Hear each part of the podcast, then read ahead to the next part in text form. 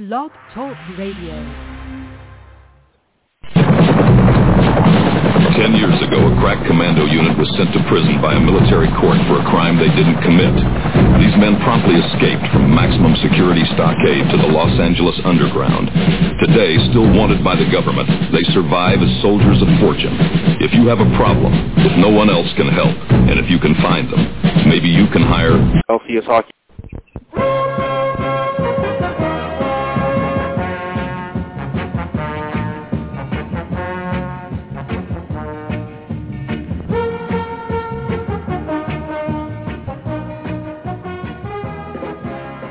Yes, welcome to another Big Fake Radio Show. Maybe one of our final ones on Blog Talk. More on that in a minute. But uh, joining me as always, new Larry, Kevin Jank. Hey, Mike Dell, what would you say to a little fuck? Uh, hi, little fuck. yeah. Yeah. Didn't even have to practice. That's a little dialogue from the movie we'll be reviewing tonight. Uh, Savage Dawn from 1985. Lance Hendricks. Is it Hendrickson or Hendricks? Hendrickson, yeah. Hendrickson. All right. We'll talk about Mhm. that in a bit. Um, and the person who chose that movie is my personal attorney, spiritual advisor, Tuffy. I can suck start a Harley. yes, I have heard that about you, Tuffy. Yeah, you can suck start a Harley. Uh, I didn't so uh, know that was a thing till this movie. Tuffy is on the road this evening, right? You're driving up to uh, Michigan again. Yeah, that is correct. So I'll be on uh, hiatus next week. So I'll still be in Michigan. Oh Wow. boy. Look at this. Tuffy, what, what a what a contract Tuffy has. How many weeks Yeah. vacation weeks does he get in his contract? Who's negotiating for Tuffy? Well, he's an attorney. I guess he got a really good Well- deal. Uh, Uh, I took one Friday off because I had to go to my cousin's wedding, and then I took one week of vacation. Then I had to drive back to Michigan because there was a golf outing last weekend, so I just drove Friday to drive back Sunday. well, Tuffy, And now I I'm got not another week of about- vacation. Yeah, I don't care about your your job. I'm talking about your your contract here with the show. Like, how'd you get Well, so many vacations? this is only- days just you know, the real money maker. yeah. yeah. Yeah. I mean, my my summer alternative programming has been very alternative this year. That's something. A lot of water skiing. You're more alternative to the spin doctors. oh, yikes. That's not good. All right, so uh, just me and Jank next week, I guess. I'll try and book a guest. Hey, hey, maybe I'll get uh, Mike L next week. We'll see if that'll Ooh. work. That'll be good. Because, I got uh, a top 11 that he wanted to be here for. All right, well, I'll And check with we'll him. need to do see. it before we get off Blog Talk. Yeah, yeah. or at least, you know, we'll lose a... Here's the thing. We might as well talk about it now, and then uh, we- we'll do Savage Dawn uh, later. And also, it's a big uh, day in the world of wrestling, Tuffy. Have you heard the news? Uh, I just saw checking Twitter uh, while I was eating my Chipotle right before the show. Yeah, it's pretty crazy. Uh, Vincent Kennedy McMahon has said he's retiring. He is There officially must have done. been uh, a lot of NDAs out there. yeah, we'll talk about that in a minute. And then uh, I also have a top 11 list for Vince McMahon, uh, top top 11 Vince moments from uh, WWE programming that we can uh, remember fondly. All right, uh, but first, uh, the future of this year's show.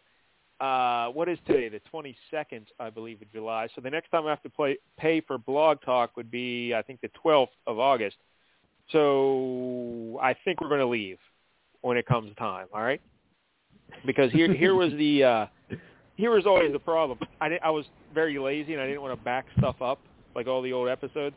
Well, this week I I put effort into it and I have saved boy. over 350 Ed shows and like 450 LCS shows. I think I have saved right now. Oh, my God. Now, Wow. so that's wow. That's basically the bulk of the Ed shows. Like, uh, like, like when we switch, when we leave Blog Talk, it won't affect anybody how they listen to this show unless you come to Blog Talk to listen to it, which I find hard to believe. like if you like if you're listening to it on Spotify, Apple, everything else, it'll be seamless. You won't even know anything changed. Uh, but when you go to those platforms, they only go back 300 episodes. Now, normally for most podcasts, that's plenty. But here at the LCS, Yeah. we have like our channel has over like 1,600 episodes. So uh, Solid 14 plus years at this point, right? So yeah, That's a lot. I think 15. I, I think last week it wa- it was actually the anniversary of the show. I believe July 15th. Hey. we started the show, and we totally forgot about it. so we didn't even mention it. But yeah, I think it was like 15 years or something like that, which is nuts. Uh, or, or 14, 14 years probably. I don't, I don't know. Who cares? Uh, but anyway, um, so I was going through and saving all, all the episodes that I can. Sometimes they save properly, sometimes they don't. And then uh, also Blog Talk, when you save the, the file, it's just random numbers. They don't date the file name or anything. So I just grabbed them all, and now I'm going through and trying to like pinpoint like notable shows to like uh, look up the number because it's re- very hard to. You have to save these one at a time, and when you Mhm. save them, there's no way to look at it unless you go each individual episode. Like I would go to the archived show list and save them from there, but there's no description of the show there. There's no date. There's no like. So I, basically, I just have all the files. I don't know what the fuck they are, but I have all the files. well, that's good. At least they exist somewhere. Yeah, so now, and I've started putting some of the early Ed episodes up on YouTube. So the first five Oh, episodes of the Ed Show are on YouTube right now. So you can go search for them on the YouTubes and you can hear them. I'll, I'll put up some more of the Ed shows there, and uh, I'll put up some Mhm. notable LCS shows probably. Uh, but then I'm not going to. like an LCS uh, YouTube channel? Uh, just my personal YouTube channel uh, under Oh. my actual name. Um, if you just Google up the Ed Show, I'm sure it'll pop up somewhere. Um, so what was I going to say? Yeah, so I'm going through. I have all these files, and like the LCS show, I have like 450 some shows or whatever. That takes us through 2016. So there's still Wow. many more shows after that. But I, I think I, I think I've got plenty. I think I've got plenty. I think I'm done. I think I'm- oh, you're not gonna get the rest this week. well, here's the problem. Like, uh, it takes up a lot of space. You know, uh, these files. Ooh, like, yeah. I've got over like 40 gigs of shows now. Um, so I don't know. I think I think I have more than enough. For- Ba- Basically, we're just going to put them in a time capsule, so in future civilizations unearth us, they can say, "What the fuck was wrong with these people?" This is- no wonder the civilization died out. what was going on? Um, They're all yeah, just living so in their basements. Yeah. Everything went to shit. I haven't uh, I haven't told the Ed this yet. Uh, he's been very quiet lately. I need to message the Ed this weekend and talk to him. Uh, but uh, yeah, so I'm guessing we only have like two shows left on Blog Talk. So let's make them count. Wow. Yeah. Now I So what don't is know what is how. the alternative that we're going to be using going forward? Good question. Good question. Well, uh, I, no, I have everything set up on because remember when I, we were planning to do this switch years ago, and I had like Mhm. laid the groundwork for it, and I, I registered us up with uh, Launchpad One, which is a platform that hosts podcasts, and that's where we do the Flea Market Fantasy podcast, uh, Mike L and I. So we'll just Mhm. upload files there. The the, the working uh, theory right now is we will record the shows with uh, the Skypes like we do Flea Market Fantasy, which you both are familiar with, and then we'll just I'll edit it and upload it, and then it'll just be released like normal. Uh, there is a chance we might try and record with Spotify Live. I still gotta because that way we'd still be able to record live, and like people could call in live and stuff like that. Because you know we love taking callers here on the show. That's a yeah, big thing. it always works out so well. That's a big thing we do here. DLCS Hockey Radio Show. So that would be as kind long of as we nice. have the Uh, same phone number. Ohms one, Mister Lab. Yeah, I don't think. Yeah, I don't think Holmes one. Mr. Lab. Um, but uh, so maybe uh, Jank, maybe we'll when Tuffy's out water skiing this week, maybe we'll try and uh, do a test show on Spotify Live or something. I don't know. I remember we talked about doing it once before, and I, I said, "Ah, fuck it, I didn't want to feel like doing it." But maybe right. uh, I remember that. we'll try it again. Because I don't know what that means. Like, would people? I guess people would always have to have Spotify Live downloaded in order to listen live, and then how many people are going to do that? Like zero. So who cares? You know. well, yeah, somebody might. I don't know. Um, now, the, the other big thing is the drawback of all this is the sound clips. Like when when, when Tuffy and I used to do uh, Obedient Worker, we would rec- record it with Skype, and then I would edit it and upload it later. But I would leave, I would put little marks where I wanted to play audio clips, and I would play them like I had them later. And I just had to describe them to Tuffy ahead of time, so he kind of knew what he was hearing, even though he never wasn't hearing anything. Um, so that's not going to work in the future for LCS because it's just you can't. That's not the kind of thing we're doing. Uh, but um, the other good news is, if there is no sound clips, that means no more Brandon music shows. oh man, you're really taking away my will to live here. but uh, but uh, Jank, That's if you want to get, for? Brandon music Yeah. shows? it's very yeah, very bleak. that's my favorite. Yeah. I thought my life was depressing. Uh, but Jank, where would, I, where would want we be today if we had never heard of the sandwiches? Uh, but Jank, uh, have you backed up the original Janksters? Do you have all those episodes? You might want to get in there and save those. You know, yeah, I guess I should. it sounds like if an you want idea. them. You know, yeah. Yeah. For when the library or Mackey's the Clubhouse. comes around. yeah. Mike Bell, have you backed up the uh, the slammed archives yet? I have not. yes. Oh. So, Jank, you're in charge of that. if you want to go. yeah. Yeah. It's a lot of shows. oh man. It took some time going through there because you know these shows are big, so uh, it takes some time to download them too. You know, it's not like instantaneous. Yeah. So, it takes some time. So uh, yeah, that's what I've been doing the last few days. Yeah, it's been great. Oh man. Um, My bandwidth is gonna suffer this week. so, but it, it is kind of nice though, looking back at all the old shows and just uh, like, I found one we did with my dad. Who was it was like a little 15 minute episode we fucked up. Uh, it wasn't supposed to be 15 Oh, minutes, so. Larry put in the wrong time. Uh, so I found that I remember that. episode. That's nice. I hear my dad again. Um, some other great things in there I found. So uh, it's nice, like a walk down memory lane. Some of those old The Ed shows. Uh, that's that's pretty good too. Like I found the episode where he. Uh, I haven't uploaded it to YouTube yet, but I know which episode is the one where he announces like the 10,000 Oreo challenge and uh, the one with like Dick Banks and where he made the songs with Dick Banks. Yep. um, all that kind of stuff. Uh, th- I always there's loved an being episode- at joke night. That was, yeah, well, joke favorites. night. Joke night is actually this the the first joke night is the the night he announces the Oreo challenge. Actually, Oh wow, what a show! I know what a show. Um, Yeah. like Put that I one in the National Library. I uploaded episode three of the show years and I didn't know what it was. I just knew it was the third episode, so uh, I just uploaded. It was like a very vague description, uh, like nothing really. Uh, but then I found out, oh, that's the first appearance of security guy Irv. You know? Oh, yeah. That early, wow. Yeah, I like to think of these uh, episodes like uh, old comic book rights guys. You know, you're like, oh, look, first appearance of Irv. That's that's gonna be worth more money, you know? But no, like six Yep. dollars. How is that? First appearance of Irv. Uh, his first appearance. Um, there's one uh, you note I made. Uh, Ed's doing push-ups. So there's an episode where Ed's doing push-ups. um,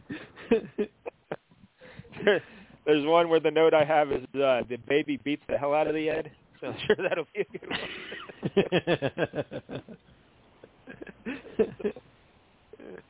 oh gosh. Yep, there's some classics. So for the future, yeah. Again, I haven't told the Ed this. I don't know how, how he's going to react to this. You know, because I don't know if he likes change. But you know, he moved about it. What the fuck? I can, we can get off blog talk. yeah. So, uh, what do you think? Uh, do you think Blog Talk's even going to know? Like, we've been with Blog Talk for like 15 years. We have the yeah, longest running show. anyone else Yeah. By far. Yeah, so you think they were uh, they do what they can to like keep it, right? They're going to come out with their best guns ablazing, like trying to keep it. But they're probably not even going to acknowledge the fact that.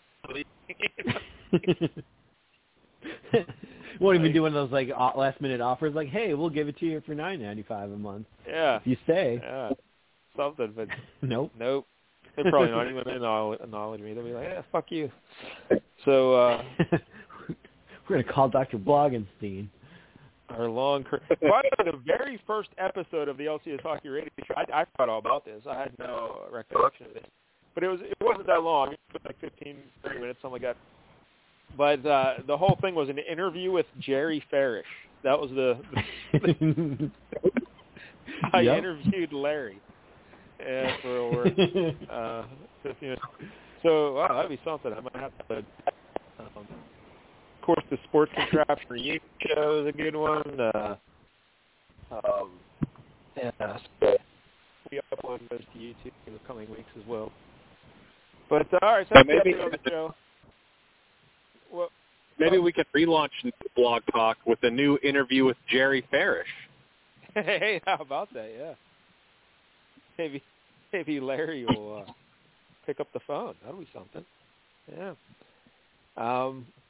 So all right, that's the future of the Big Fake Radio Show. I'll keep you two in the loop how this goes. Um, All right. uh, also, uh, all right. So, anything else, Jank? Anything else to discuss before we talk about Vince McMahon? Anything uh, pressing in the world of Jank? uh, no, not really. All right. I Fair mean, I enough. watched some stuff. We'll talk about that later, I'm sure. Yeah, we'll, we'll round it up at the end there. All right, so uh, Tuffy, yeah, before the show, just a few hours before the show uh, aired here tonight on uh, Friday, July 22nd, old Vince McMahon says he's stepping down. He just he announced it through a tweet. He just put out a tweet saying it's 77, it's time that I retire. Uh, but uh, you know, thanks to the WWE universe, uh, we'll, then now forever together, all that kind of nonsense. So th- Yeah. this is kind of shocking. So Tuffy, as an Mhm. attorney, uh, because it was, well, it was always assumed Vince would just die on the job. Like he he just would never step Yeah. down. That he would just die on the job. Now we talked Like a few Albert weeks Brooks' back. daddy. Yeah, like on stage there, yeah. Uh, but we Yeah. talked a few weeks back about how Vince. Um, I don't even know if we got into the second batch of scandals, but there was uh, the paralegal who he gave three million dollars in hush money to, and that started all this. So they were investigating that. That was supposedly a consensual uh, relationship.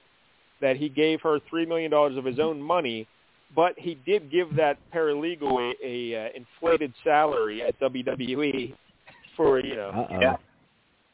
doing personal favors, I guess. So that's the controversy. but then uh, Tuffy, uh, like a week or two weeks ago, it came out that there were they found like what uh, t- was it nine million more dollars or was it twelve million more dollars in NDAs and hush money? I don't know. I, I missed the story. I uh, was just aware that there was generally stuff going on. Yeah, there was a, they found a bunch more NDAs and non, uh, the old non-disclosure agreements, and uh, I I can't remember if it was 12 million total uh, or 12 million more, like nine and three, or but either way, like around 12 million dollars more of hush money. And probably the most disturbing one was that there was an NDA signed with a former female talent. So Ooh. that's trouble that he's and you know there's people, people pretty Hmm. it's no one that uh, we know of like uh she was i mean i know of her but she was a uh, diva when i wasn't watching this program uh during the mid 2000s like they didn't announce her name but it's assumed that this is the person. Like i top i don't know if you know who she is. Um No, I probably But, don't because uh, I wasn't watching it either. yeah so there's no confirmation so i don't want to say your name but i'm sure people can figure it out if they look into it hard enough Hmm. But she wasn't like a prominent uh, wrestler, like a she wasn't like a Trish Stratus or someone like that. She was a diva, like a mo- one of them diva searches they did. She was she may have appeared in Playboy at some point. You can probably connect the dots. John Cena. yeah. So anyway, um, so that second batch came out, and people were like, "Oh, this is not looking good at all. This could be uh, troublesome here for Vince." And then, um, uh, like, was it last Raw, Tuffy, where Titus O'Neil opened the show by giving a weird speech? Do you remember that? You Yeah, I think that? so. That sounds right. Yeah, Titus O'Neil. He was named a global ambassador for WWE WWE. So he opened the show, just him in the ring, uh, talking to the camera, talking about how what a what a wonderful place WWE is, and it wants to be a safe place for everyone, and you know all this stuff. And Yeah, like, oh, we don't need us to bring our politics and religion here. We're just here for a good time. yeah, just here for a good time, just to make it fun. So that's a little weird. Uh, so then uh, people think if, if Vince That was like when stepping Julie down Chen now, started being like, starting ending every episode with like some weird like, be nice to each other. Like after Oh, her really? husband got like caught in some shit. Yeah, very very Julie uh, Chen vibe there from Titus O'Neil. Titus O'Neil Moonves. That's uh, So, uh, but because Vince is stepping down now, of course, all the height of all this stuff going on. But Tuffy, as an attorney, some people are thinking, "Hey, there's probably worse stuff about to come out," and that's why he's stepping down now. is that your take on this, Tuffy, as an attorney? Uh, that would be a good guess. I mean, it's probably not like legal trouble, more just like breaching his fiduciary duty as the CEO of a large corporation, yeah. uh, where like if you're the CEO, you really can't be in a relationship with anybody who works for the company without having some kind of problem. Yeah, and and again, like Vince, I mean, you know, hookers exist. You know, like really high class. you know, like you don't have to go on the corner. Yeah. Let's uh, get them highfalutin call girls, and uh, you could have saved yourself a lot of money and trouble. But uh, I, or I or guess, just like find someone who doesn't work for the company and and wants you know three million dollars of hush money. Yeah, but Yeah, I feel like Vince McMahon is famous enough. He doesn't have to be fucking people who work for. WWE. Well, I think the, the counter to that is Vince's life is WWE. Like he he's not he doesn't get weekends Yeah. off or days. Like he's in WWE offices every second every day. So unless someone's in there Yeah. working with him, he's not meeting anybody. You know. Uh, so I that's kind of weird because I mean I I'm in my bedroom every hour of it, and I'm not meeting anybody. Like I don't leave my room, so it really Maybe I Vince under- I McMahon can't- goes to Giant Eagle once a week. I, Give me I a need nice to hire produce a lady. paralegal. I'm just waiting for the NDA with the gossip cut out to be revealed. oh no, that's gonna be so guilty. there. But uh, so uh, what did I say about the Vince? stuff? Uh, I think yesterday it was announced that, or maybe this morning, I don't know. I lose all track of time. But uh, Triple H, they named Triple. He's back full full time uh, from his heart issue there, and they named him as the uh, uh, executive vice president and head of talent relations. So he's in charge of all the wrestlers now, and uh, that's perfect for Triple H because he's on. So knows most of these guys anyway from NXT, these guys and girls. Um. And then after Steph announced his retirement, like WWE put out a corporate letter and everything saying that new CEO, they have co-CEOs, Stephanie McMahon and Nick Khan. Nick Khan just joined WWE like two years ago, and Ooh. now he's co-CEO. So now Tuffy as an attorney, and uh, some people are saying that this is all a this was all in the works from the beginning. That Nick Khan is kind of the guy responsible for leaking these stories to Vince because whether he did it with Stephanie and Triple H's blessing or he's just doing it on his own, but they wanted to get Vince out of the way to finally take it because it's time. You know, he's a 77 year old man. It's time. So they kind of leaked these stories to the media, kind of to leverage him out of his position. Uh, how do you feel about that, Tuffy? I mean, it sounds plausible. I don't know if that's necessarily true. Yeah, I don't know if it's true, but it definitely sounds plausible. this is some succession shit. That's exactly But what I was going to say. uh, like that TV show. Why did it take him two years? He could have done this three weeks to do it. well, you got to you know establish yourself in the company, make sure you're in the position where you can just step in, because he was the beloved. Uh, that, like it, it seemed like they were grooming him to eventually take over for Vince. Um, so I, I don't know, um, but but it looks like uh, like Nick will run all the the business side and stuff, uh, and Stephanie and Triple H will run the wrestling. That's what it seems like, you know. But we'll see how Yeah. this all shakes down. now, because people were saying, well, did Vince step down as CEO and retire as CEO? Did he also retire from creative because you know he's still in charge of creative? But uh, yeah, I think he's he's retiring from everything. Like he's just walking away. So now who's going to be in charge of creative? Because that's a big deal. And I guess at the moment it's Bruce Pritchard, and that's probably not a good idea because Huh. you want you want Brother Love running the show? I don't know. It's a, I mean, he's been in charge of creative, but he's had Vince ahead, uh, over. So not really Vince is in charge, and Bruce is just organizing things beneath him. But if you can't have Bruce as your number one, like he's old school. They need some young blood in there, you know, some young, fresh views and ideas. And uh, Bruce has been around since uh, WWE since the '80s. Like, it's get him the fuck out of there too. Get get Kevin Dunn, the director, the fuck out of there. Bring in all new blood, freshen it up. Right, Covey? Uh, I mean, you want some stability. you don't want to go too crazy Well, you here, have- but But you have Yeah. Triple H and Stephanie for that. You have Triple H and Stephanie for that. Like Yeah. Triple H, yeah. uh, he can run the show creatively, but uh, they'll get someone else in there. Uh, get rid of the old uh, McMahon regime. Get rid of all those old guys. Get them out. Yeah, that would be the smart move. Is anybody who's the Vince loyalist got to go? Got to go.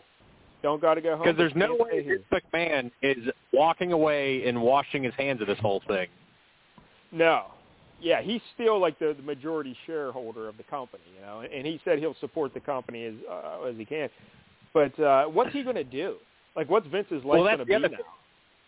Yeah, Vince Yeah. McMahon doesn't know what else to do. So if it's still Bruce Pritchard, he's going to be calling Bruce Pritchard 300 times a day. yeah, that's what people are worried. Like, is Vince really stepping down, or is he just, you know, zooming in every day on the zooms from his house? But I, I- I just, man, that's I know my dad when he had to retire from media cough, like it came on suddenly, he wasn't expecting it, and it fucked him up. You know, like you lose your you lose everything. So, so Vince Sure. re- retiring from this, this is his life. Like this is who he is. Like I don't know what he's going to do.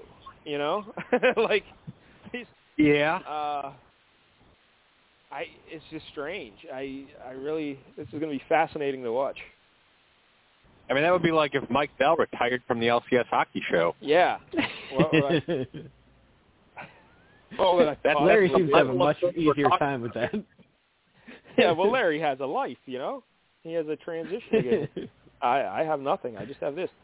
So uh yeah, I don't know, man. It's gonna be. I can't imagine Vince like uh like my like my dad found the hobby of painting birdhouses. He loved it.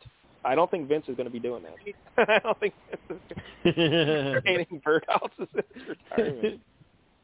I don't know. Uh yeah, this is fascinating. It's all going down here. So uh now there's also other big news. tonight. Maybe he'll go. He'll get hired by AEW, like everyone else. yeah, that would be hilarious. Vince McMahon is all elite. Shit is up at AEW. um, uh, other big news though about tonight: uh, Brock Lesnar is supposed to be on SmackDown. I was for SmackDown, and uh, but no, I don't have SmackDown on. I watched the first hour of it, and I turned it off to do here this year fake radio show. So I don't know. But the word was that when Brock Lesnar heard Vince retired, he said, "Fuck this! If he's not here, I'm not here," and he left. Whoa. Because Brock uh-huh. only ever dealt with Vince, and he doesn't really like or respect many people at all. So if Vince isn't there, he's not there. so now does that? So we'll see how this plays out. Does that mean he's just left for tonight, or because he's supposed to fight Roman Reigns at SummerSlam, the main event of SummerSlam? So is Brock done too? Is Brock retired now as well? And what does that mean for I- SummerSlam? Well, because I would assume Brock is the kind of person who Vince probably has to sell him on the, the you know, six, twelve months worth of storyline to bring him in. He's not uh, coming in and saying, "Yeah, maybe this will happen. I might change my mind thirty minutes before the show. Who knows?" Yeah. I mean, he's got to pitch Brock with, "Hey, you're going to win the championship here or lose it here," or you know. Yeah, 'cause but Brock doesn't give a fuck about anything. Uh, he's just a hired assassin. He just comes in there and does his job and walks off. So he, this is another interesting wrinkle to it because now remember when uh, when Sasha Banks and Naomi got mad at creative and said, "All right, well we're leaving," they just walked out on a show ten minutes before Raw. Vince uh, had the, the announcers read a statement that they were highly unprofessional and that they let everyone down by leaving. Do you think there will be a similar statement made about Brock Lesnar tonight?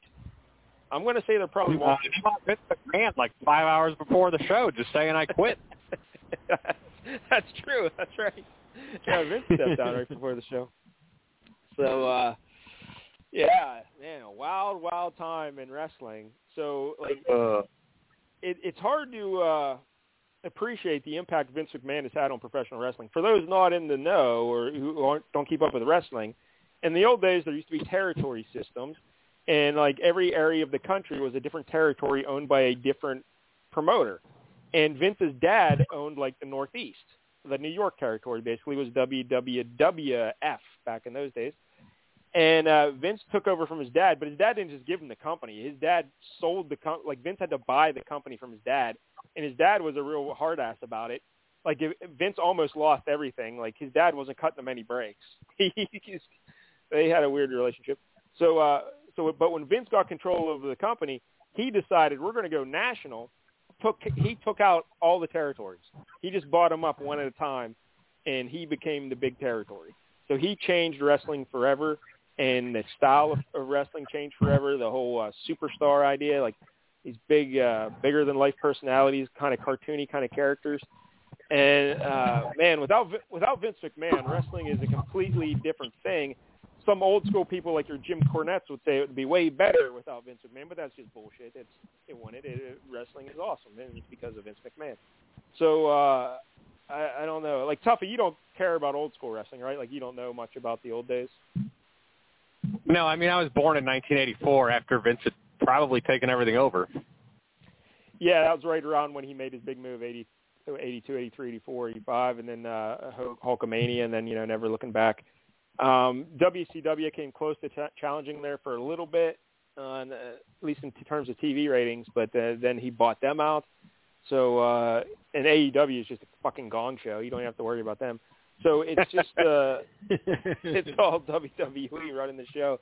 And now, for the first time since you know 1980, someone new is in charge, and uh, yeah, it's pretty crazy, pretty pretty crazy. So we'll see how this unfolds. Um, all right, so in honor of Vince McMahon stepping down, I put together a top 11 list of my favorite uh, moments from W. That's pretty fitful, since we, this might be one of the few times we'll be able to play this before we leave. The numbers all go Aw. to 11.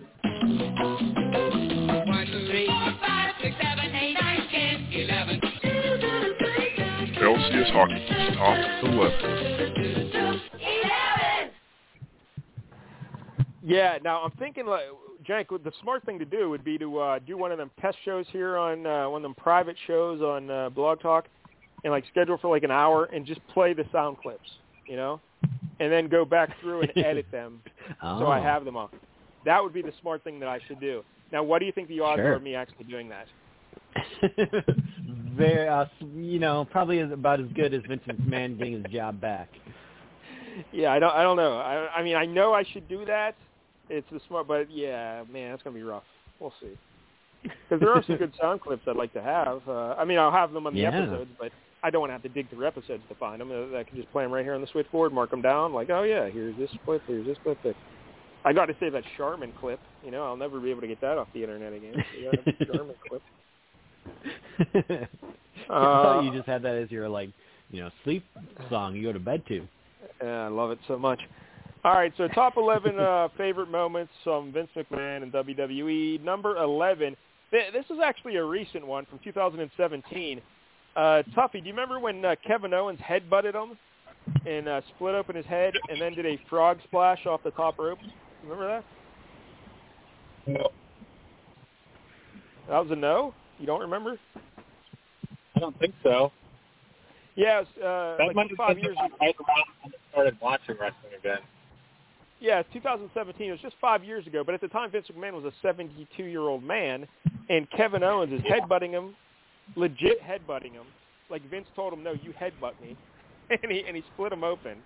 Uh, but I think like Vince had made the cut already, and then like put uh, something over it, to, and then so it would bleed easier.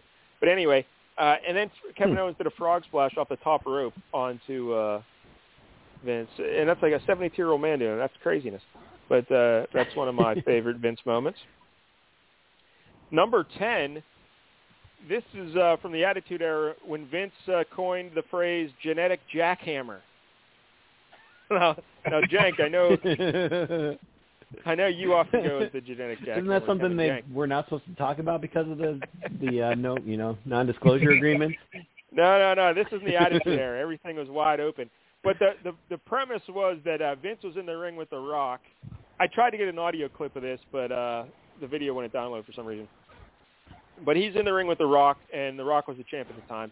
And uh, Vince was saying uh, he was cutting a promo on his wife Linda and how much Linda loves him, and how he's going to go, uh, he's going to, you know, strengthen their marriage. And what what Linda really wants is for him to give her another uh, baby. And and Vince says, uh, "Daddy's coming home, and I'm going to be your genetic jackhammer." and he, so from then on, Vince McMahon was known as the genetic jackhammer. Um, oh, It it's really- so good.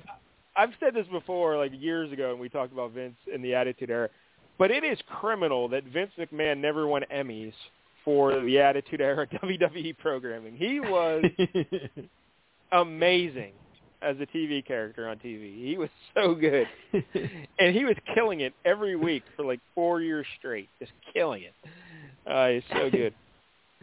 See, this is why Um, they got to bring that TV 14 thing back. Yeah, they're they're talking about it. We'll see. Uh, number nine. Um, now, there's a lot of moments like this uh, where where Steve Austin was just uh, fucking with Vince McMahon. But one that sticks out in my mind is when Austin poured cement into McMahon's car. This is kind of a famous clip, but uh, like at the start of the show, Vince was talking about this car he has in the back. It's his fancy sports car. It's like red and whatever. And but for some reason, even though it's a convertible, the windows were up, which was weird. But anyway, uh, but Steve Austin, he would fuck with Vince every week. He would do something crazy. He got he found a cement truck and he poured cement and just filled up Vince's car with cement and like the windows busted out and everything. It was really uh, entertaining. Uh, but what made this fun is Vince's reactions. You know, like he would all his eyes would get real big and his mouth, and he'd be all angry and shit. Uh, Tuffy, do you remember this? Did you ever see a clip of this one? I do remember this because I think there was a, an article on a website a couple years ago about there this car was for sale somewhere, uh, and they were trying to figure out why this car was damaged in the ways it was, and they figured out it was the car that he poured concrete in. yeah, it had concrete. uh, number eight. All right, uh, Vince making out with Trish Stratus in front of Linda McMahon, who was in a wheelchair. Yeah, that's right. That's what Vince does.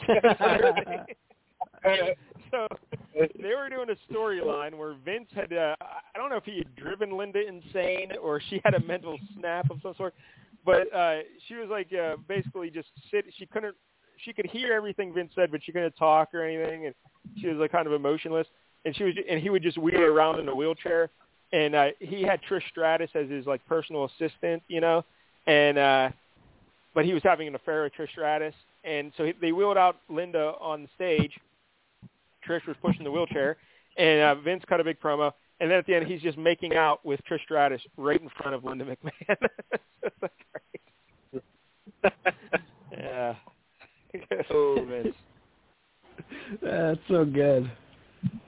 Number seven. Now this is actually a real life event, uh, but Royal Rumble 2005. Uh, Batista and John Cena were the final two people in the ring. They both went over the ropes at the same time, uh, and they hit the floor at the same time. But that's not what was supposed to happen. Like they fucked up. They they weren't supposed to both go over the ropes. So there was a big controversy. No one knew what was going on. Like this was legit. So uh, Vince McMahon came out from backstage, and he was all acting all fucking pissed because he probably was pissed. He took off his suit coat, he threw it down, he stomped into the ring, and when he goes to jump into the ring, he blows out both of his quads. He tears his Ooh. quads off the bone in both legs. That is really hard to do. And like a torn quad is supposedly a very painful injury, and he tore Uh. both of them at the same time. So he gets in the ring. He can't stand up. He can't move. he's just stuck on his ass, and he's trying. He's still screaming at him, yelling, trying to fix things, and but he can't get up, and you know. So they re- he makes them restart the match, but he's still on his ass in the corner of the ring. He can't get out of the ring because he can't fucking move.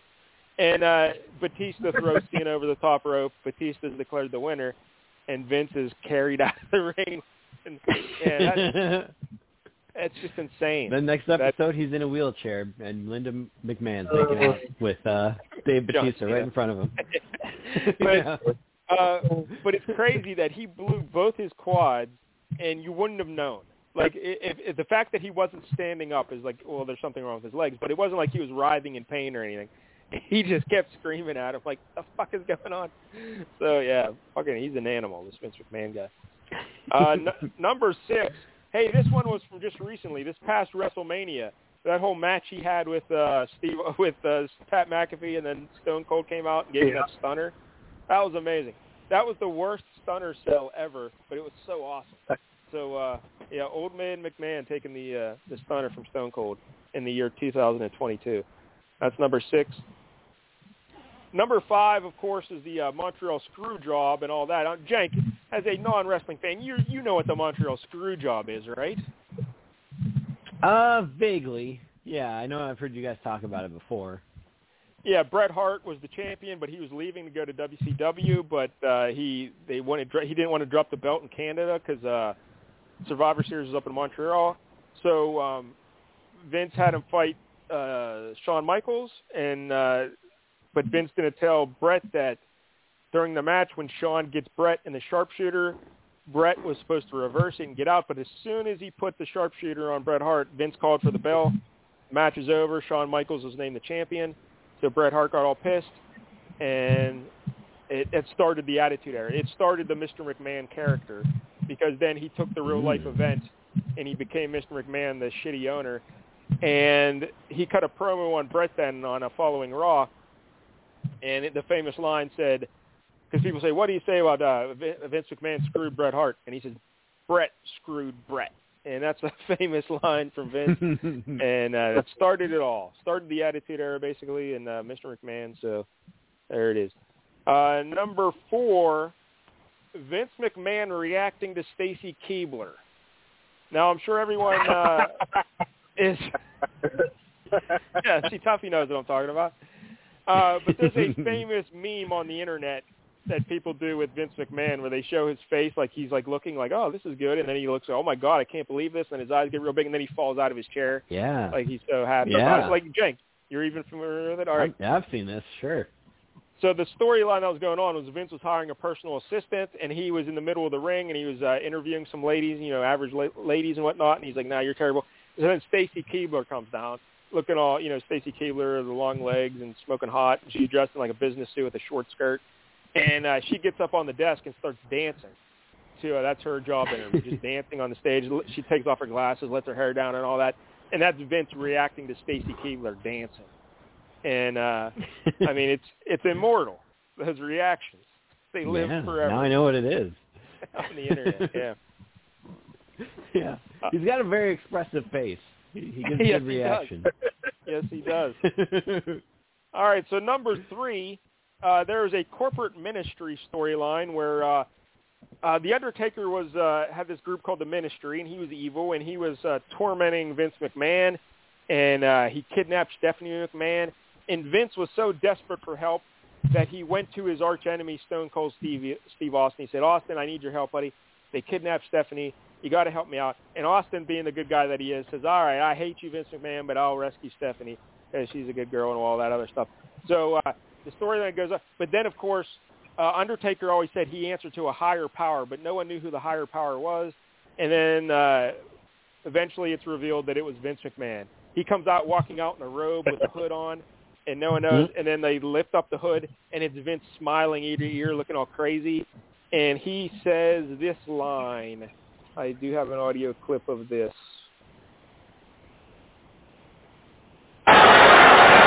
It's me, Austin! Oh, son of a bitch! What? It's me, Austin! It was me all along, Austin! there it is. It's me, Austin.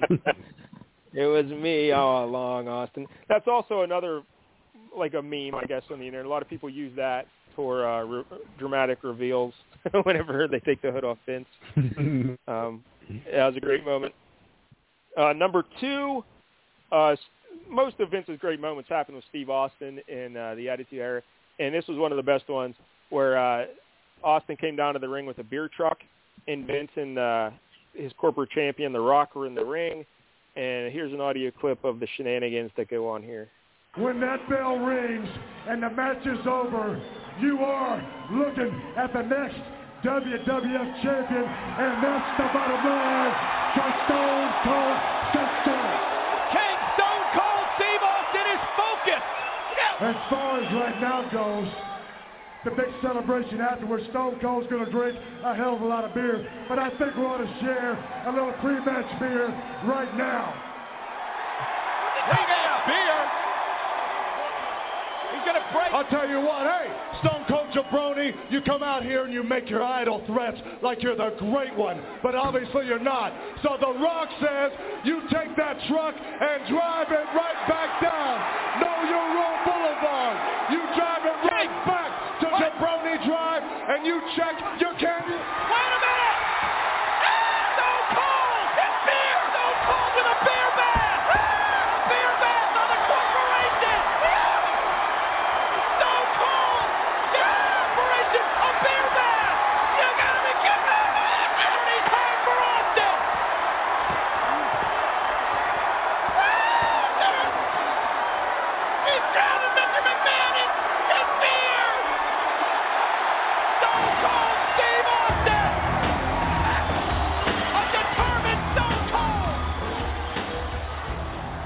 yeah, so uh, Austin just had a hose spraying beer, and Vince was flopping around in the ring like a fish out of water, and uh, it was pretty great. Tuffy, you remember that, of course, I'm sure, right?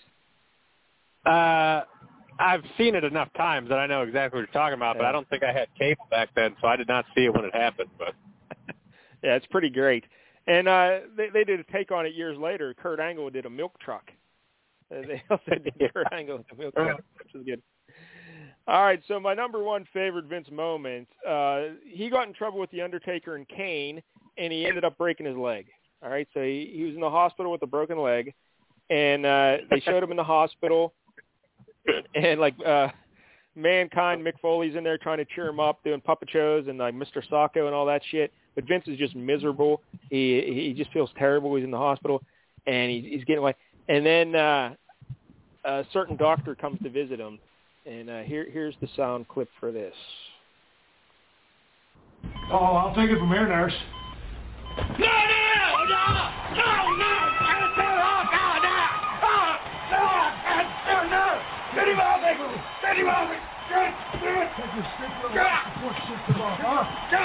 How about your foot? Ah! Ah! Ah! Ah! Ah! Ah! Ah! The Dr. The doctor. Get up, you piece of trash. Get up. Get up, you piece of Yeah, of course, Stone Cold Steve Austin was the doctor, just beating the fuck out of Vince McMahon. And if you heard that loud gong, that was Austin hitting Vince over the head with a metal bedpan, just smacking him right over the head with the bedpan. and it was dynamite. Just electric television there. Uh, it's, it's Tuffy. I'm sure you're familiar with that clip. Uh, yeah, very familiar. Yeah. Because also Vince is in a hospital gown and he's wearing his tighty whities underneath, and he's uh, getting tossed all over the room and just getting the shit beat out of him. Uh, it's it's good stuff. So there it is. Those are my top 11 favorite uh, Vince McMahon moments. Tuffy, uh, any Vince McMahon moments that you're particularly fond of? Uh, I think you've got it pretty well covered there. Also, that last clip, like that shows up in every best of Mick Foley, best of Steve Austin, best of Vince. Like yeah. for all three of them, that is a uh, career-defining moment. Dude, he fucking blasted him with that bedpan. it wasn't a joke. Yeah. Um, yeah. Jank, I'm sure you have many favorite Vince moments, right? You wanna tell everybody? I think NDA number three was my favorite moment. I, I thought that was a good move. that was a beauty, yeah. So uh, yeah, I'm very uh, interested in see how this all plays out here with Vince. Uh, yeah, it's going to be something to watch. I so we'll keep you posted. I feel like we're since I you know t- mentioned that he gives good reactions. He should start one of those like YouTube channels where he just reacts to things like, "Hey, I never saw Predator. I'm going to sit down and watch it. Well- and you get to see my reaction. well, reaction." no jive. Vince is so entrenched in WWE, he has no concept of like popular movies or anything or TV shows. Like he knows nothing outside of the WWE bubble. So you could show him literally any video clip from the last 40 years, and he would have be seeing it for the first time. Like that's just how Oh, see, insulated a he rich is career there. ahead of him. or maybe Vince will be on Cameo. You can get uh Ooh. yeah. That'd I'll try and book Vince on the show. We'll see if we can get him here for the first show on Skype. yeah. I'm sure we will. try and book Vince. So that'll be good. All right, so there it is, your Vince McMahon recap. Um, should we get to Savage Dawn? I guess. Now, uh, now, Tommy, Sure. you Uh, you you picked Savage Dawn, 1985. Lance Henriksen and uh, George Kennedy is in this as well. Uh, Yeah. Dragline, Yeah. Cool Luke. I But you mean, I know him more as the Naked Gun guy. Oh yeah, yeah, that's right. Yeah, he's in, George Kennedy. He's a very famous guy. Everyone knows him. I'm sure if they Mhm. uh, look him up. He was in a lot of disaster movies during the 70s as well. Um, but uh, Tuffy, you picked this, and I think in large reason because Elizabeth Kaitan is in it. And yeah. um, uh, of course Turns from out South not a Beach whole lot. Academy. And uh, she, she was in Slave Girls from Beyond the Infinity, right? She Uh, yeah, one, she's right? a future Golden Quesadilla winner for her role in Slave Girl Beyond Infinity. I don't know about that. well, I think she might win it. I think for, you're a little uh, high in Elizabeth Kaitan. I think she could win it for was it or no? No, I'm thinking of someone else. I'm thinking of Monique Gabrielle, right? For uh, Evil Tune. Oh yeah, what was that Evil one? Tune. Evil Tune. Yeah, I think she's going to win it for that, Tuffy. I don't know. We're gonna. It's going to be tough. Uh, but uh, you picked this for Elizabeth Kaitan. She's in this for maybe a minute, and uh, she gets I mean, it's a good minute. It's a good she minute, gets- but Well, T- Tuffy's a big fan of rape, apparently. No, Tuffy, she's raped. That's not a good minute. That's not. That's not good. I- He's a big fan of human rape. Like sea monster rape, like last week he wasn't into, but, but as long as it's human. human yeah, I mean, she was a, sure. Like they ripped her top off, Yeah. and they insinuated I'm that she sure was. they let her go. No, yeah, they, yeah, she was raped. Yeah, she was definitely raped. I'm yeah. got away. Real bad happened. and our hero just let it happen. Yes, the He's hero. like, yeah, not our problem. She's in it on her.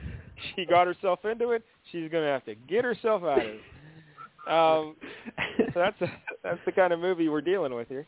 Uh, Savage Dawn. Now let's look at the uh, director here. Um, it's a fella named Simon Nuchtern. Simon Nuchtern. N U C H Nutch Nuchtern. Yeah, this is the last movie he ever directed, and he didn't really do anything. Doesn't make sense. The writer is a fellow named shame. Bill. The writer is named Bill Milling, and we talked about him before because he also wrote South Beach Academy. So how about that? Oh, Bill wow. Milling worked with Elizabeth Kaitan twice. Elizabeth Kaitan is his muse, apparently. Uh, but Just like Tuffy. but this guy, uh, he also we went through his IMDb before, but to remind you of some of the other movies he uh, he wrote, uh, Virgin Snow, Blonde Velvet, The Magic Pony Ride, Satin Suite, Blonde in Black Silk, The Girls of Godiva High, Dracula Exotica, Ascent of Ooh. Heather, yeah, Twilight Pink. so yeah, I think he. Oh, oh, he also wrote In the Pink. So yeah, I think you get what you you know what you're getting with this guy. You know, these are the kind of movies he writes. So uh, yeah, When are we gonna watch Milling. Side? Yeah, there's a, there's a lot of good ones there. Uh, the other uh, actors we mentioned Lance, Lance Henriksen. Now I, I'm guessing this Lance Henriksen fella, he's uh, very famous, right? Because I remember our buddy Miles Watson. He talked about it once before in the show, and I think he said he met Lance Henriksen. But I really don't Ooh. have any, you know, knowledge of this guy. Uh, Jank, what, what would people you don't know watch any of the classics. Like alien, Uh, he was an he was- huh? Yeah, he was Bishop the android in Aliens and Alien Three, and the guy he played like uh Weyland, the guy who owned the company later in Aliens versus Predator. So he's all, he's all over that series a little bit. He was also in Terminator. He was like one of the cops in there. Um, he was in Pumpkinhead. Uh, one of like the later shitty Hellraiser sequels that went straight to DVD. Yeah, But he's been in a shit in a ton of movies. Yeah, he's been in a lot Yeah. of movies. Um, but I just never really saw any of them. But that's all right. That's Nothing good. Uh, then uh, one of the main ladies is Karen Black. Uh, she plays Oh, uh. Rachel. The uh, she's just a bad lady. This uh, Rachel. in this. We'll get into that yeah. later. But Karen Black. Somehow worse I- than Auntie Lee. oh, that's right. Was she Auntie Lee? Yeah. yeah. I forgot all about that. Auntie Lee's meat pies. Yeah. Mhm. Uh, by the way, speaking of that, uh, Pat Piccarelli just sent me something today. Uh, his book proposal for that guy uh, who played Larry in uh, Auntie Lee's Meat Pies. That Michael Oh Berryman. yeah. Yeah. So I'm going to read Oh, that uh, man. this weekend for him. But uh, yeah, so Oh, look we at that. definitely got to interview him about that. yeah, tell that book. Michael Berryman on here. What's it like to play Larry? Yeah. Um, but yeah, Karen Black. I know Karen Black from uh, most from uh, she was Myrtle Wilson in uh, The Great Gatsby. You know, the lady that gets hit, gets hit by the car Hmm. who was having the affair with Tom. she looks no like Great it. Gats- no Great Gatsby fans here. Great Gatsby. What, what's that, Tuffy? Is this from the Baz Luhrmann Great Gatsby that came out No, like no, no, no. four years? 1974, uh, Robert Redford Great Gatsby. Yeah. Yeah. Uh, yeah, not that more recent bullshit, but uh, the, old, the old school one. The OG. yeah. Uh, who else is in here? There, there's a lot. Uh, Richard Lynch plays the William Reverend. Now- Forsythe. Ooh. yeah, Richard Lynch. uh, Like I recognize them, but I don't know. Like there's a lot of like actors you will recognize, even though you Mhm. can't really place them. Richard Lynch is one of those. And then you mentioned William. What? William Forsythe is that his name? Yeah. Yeah, he plays Pig Definitely Iron. recognized him. He's like the the most evil guy here. Um, what else is he from? I think the main thing I I associate him with is uh the Devil's Rejects, that Rob Zombie movie. He was like the crazy cop in there. Yeah, it's not going to help me. Uh, but he's been in a ton of shit. But it's just, yeah, you'll recognize like even that even the Bo- uh, Joe Bob or the deputy or something like I, I recognize that guy, but I can't tell you what he's been in. But I mean, I've seen him in other things. Um, uh, there's a girl named Claudia Udy. She plays Katie, the daughter of George Kennedy. Uh, she, she's a good-looking lady, um, but I don't know what else she's in. I don't know. I think that's about it. But you'll recognize a lot of people if you watch this movie. That's for sure. All right, so uh, let's go with the IMDb description of Savage Dawn. A vicious biker gang is intent on destroying a small town in Arizona. Is it in Arizona? I've also heard people say it was in Texas. But, uh, Not a clue. I don't know where. Yeah. Uh, but either way, they're intent on destroying a small town, and a war veteran visiting an old friend and a few locals with nothing to lose go to war with the gang's ruthless leader. Do they? Yeah, oh yeah, they do. They There's a go war for sure. Yeah, I don't end, know that they had fun. nothing to lose. They could have easily left, and the town probably would have been better for it because That they it- blew yeah. everything up. Got yeah, that everyone true. killed. They, they did lose their town pretty much. Yeah, they did have something to Yeah. lose. They, they ended up losing their town. but, um, so there it is, Savage Dawn. All right, Tuffy, uh, kick us off here. Oh, how does this movie start? Uh, I think Lance Henriksen pulls into the filling station to get some gas in his motorcycle. Yeah, his name's Stryker. Stryker. Yeah. yeah. And, and while he's getting And, gas uh, in his motorcycle, uh, so the the the uh, motorcycle gang, some of their members show up to terrorize the locals, and one of the guys looks like Randy Quaid, but it's not Randy Quaid. Yes. Yeah. Oh my God. And he has the same crazy energy too. yes. I'm like, hey, that's Randy Quaid, but no, it's not. It's not Randy Quaid. I don't know who it is, but it's not Randy Quaid. Um, uh, yeah, so Tuffy, what happens when they, these these creeps show up? Uh, yeah, so they're kind of like uh, assaulting the filling station guy's daughter because she's just standing there trying to like I don't know man the convenience store part of it or something. Yeah, weren't they trying to steal So they're kind of grabbing too? at her. Yeah. Yeah, stealing stuff, grabbing at her, and the uh, the owner goes over and says, "Hey, knock it off!" And they start roughing him up, and then uh, Stryker comes over and just uh, lays the smackdown on him. well, keep in mind, Hits if him with you've the old never seen- bedpan. if you've never seen Lance Henriksen, I'm guessing he's like 5'10", 145 pounds. He's not a very imposing Yeah, fella. that. Probably 50. Yeah. That's 145 pounds with a leather jacket. Yeah, he, he's not intimidating. And when he's laying the smackdown on these guys, basically he grabs their wrists, spins them around, and thro- and like Irish whips them into a produce stand. That's that's his move. Yeah. That's basically what he does. He uh, he would always grab their wrists and like just Irish whip them somewhere. Uh, but uh, it seemed to be it seemed to effective.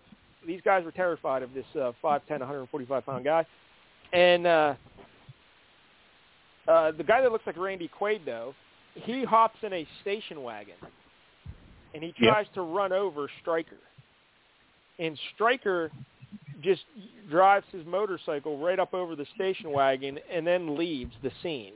He just Yeah. drives away. So I can only assume that Randy Quaid and his buddies just finished raping that girl and killing that guy, right? Because Stryker just I would imagine. Yeah. Well, the the uh, one guy had like a I thought we saw them again later, right? though. Yeah, so I'm assuming yeah, they I'm were sure still they- alive. Yeah, so he didn't kill them. He, he probably just raped them both, but he didn't like kill them. but like, shouldn't the bad guys have been the ones to flee, not Stryker? I was very confused by that. Mhm. Yeah. I mean, with a writer of this quality, you wouldn't expect these kind of uh, plot holes. But There's there's another big one at the end. I, want, I when we get there, I really want to rip into that one. But uh, this one, it just seems so weird that he would just drive off and like, yeah, all right, I'm gone, because he did nothing to deter Randy Quaid from doing whatever he's going to do to those people. But Maybe all right, they were whatever. going Well, for like some kind of motorcycle kung was, fu type thing where it's supposed to be like, oh, he's a man of peace now. He's trying not to murder people, but eventually they push him too far and he has to. I guess, but it still seems like he should have done more to protect his people. like maybe, Yeah. like, Agreed. of course, later on he doesn't in, intervene in a rape. So uh, yeah, I guess that's. Uh, yeah. I get the feeling that uh, Stryker is kind of like uh, Surly from uh, Duff Gardens on The Simpsons, where Stryker's just looking out for Stryker. He ain't worried about anybody else. All right, I'll, I don't necessarily That's get that Simpsons reference, but I'll take your word for it. I don't, I don't oh, surly. Did Jank obviously gets it, but yeah, I don't know Surly. I'm not familiar with Surly's work. But uh, yeah. Yeah. So uh, Stryker, he uh, he's coming back uh, like he's an old war veteran, you know. He's coming back to see his buddy George Kennedy, and uh, so he's uh, riding his motorcycle, and um, with the, the scene, I think the next scene might be that like uh, mentally challenged kid Willard walking through town with Yeah. a baby doll. This got weird. Right? He's Yes. like a Cabbage Patch Kid doll, and uh, the the sheriff's like hassling him, like, "Hey, you need to have adoption papers for that." Yeah. for that doll of yours. Yeah. and he's like, "Well, you don't have the papers. You're going into, into jail." Like, what the fuck? Well, well, I don't know if he said he, did he say he's going to put him in jail or he had to clean the jail, like he had to clean it yeah, out. they're gonna well, they're gonna throw him in jail, and then if he cleans it out, they'll let him go, Oh, type okay. thing. But yeah, they're Yeah. gonna throw him in the in the cell. yeah, he's like he's like a very tall, like a a uh, a big handicapped person, like not a little guy. It's a Yeah. big big guy. He's in like And- and he's he- probably thirty. Yeah, and he's calling his doll Andy, which was a little weird because it was like I thought it was a girl doll, but he's calling it Andy. So Andie MacDowell, I guess that kind of thing. Andy with an Yeah. eye. It seemed like a weird name. Like Raggedy Ann and Raggedy Andy. Yeah, but Andy's a dude though. Wasn't the girl? Wasn't the doll he had like a little girl? Yeah, Anne would be the girl one. Yeah, I mean, anyway, well, he is mentally challenged, so maybe he knows Yeah. going on. Yeah. All right. So anyway, yeah, the, the Stryker shows up there then, right? Doesn't Stryker meet the sheriff there or the deputy? Uh, Uh, Joe Bob? Yeah. Yeah, he just rolls up into town because he doesn't know where George Kennedy lives, apparently. Yeah. Uh, he rolls up, and the sheriff starts hassling him about, you know, not being a local, basically. this he needs sheriff to be a uh, piece work. about Bob or- Well, well, I think he's Has just a deputy. The, the sheriff is the older guy, Yeah. the, the the mustache. This is Joe Bob, just a deputy.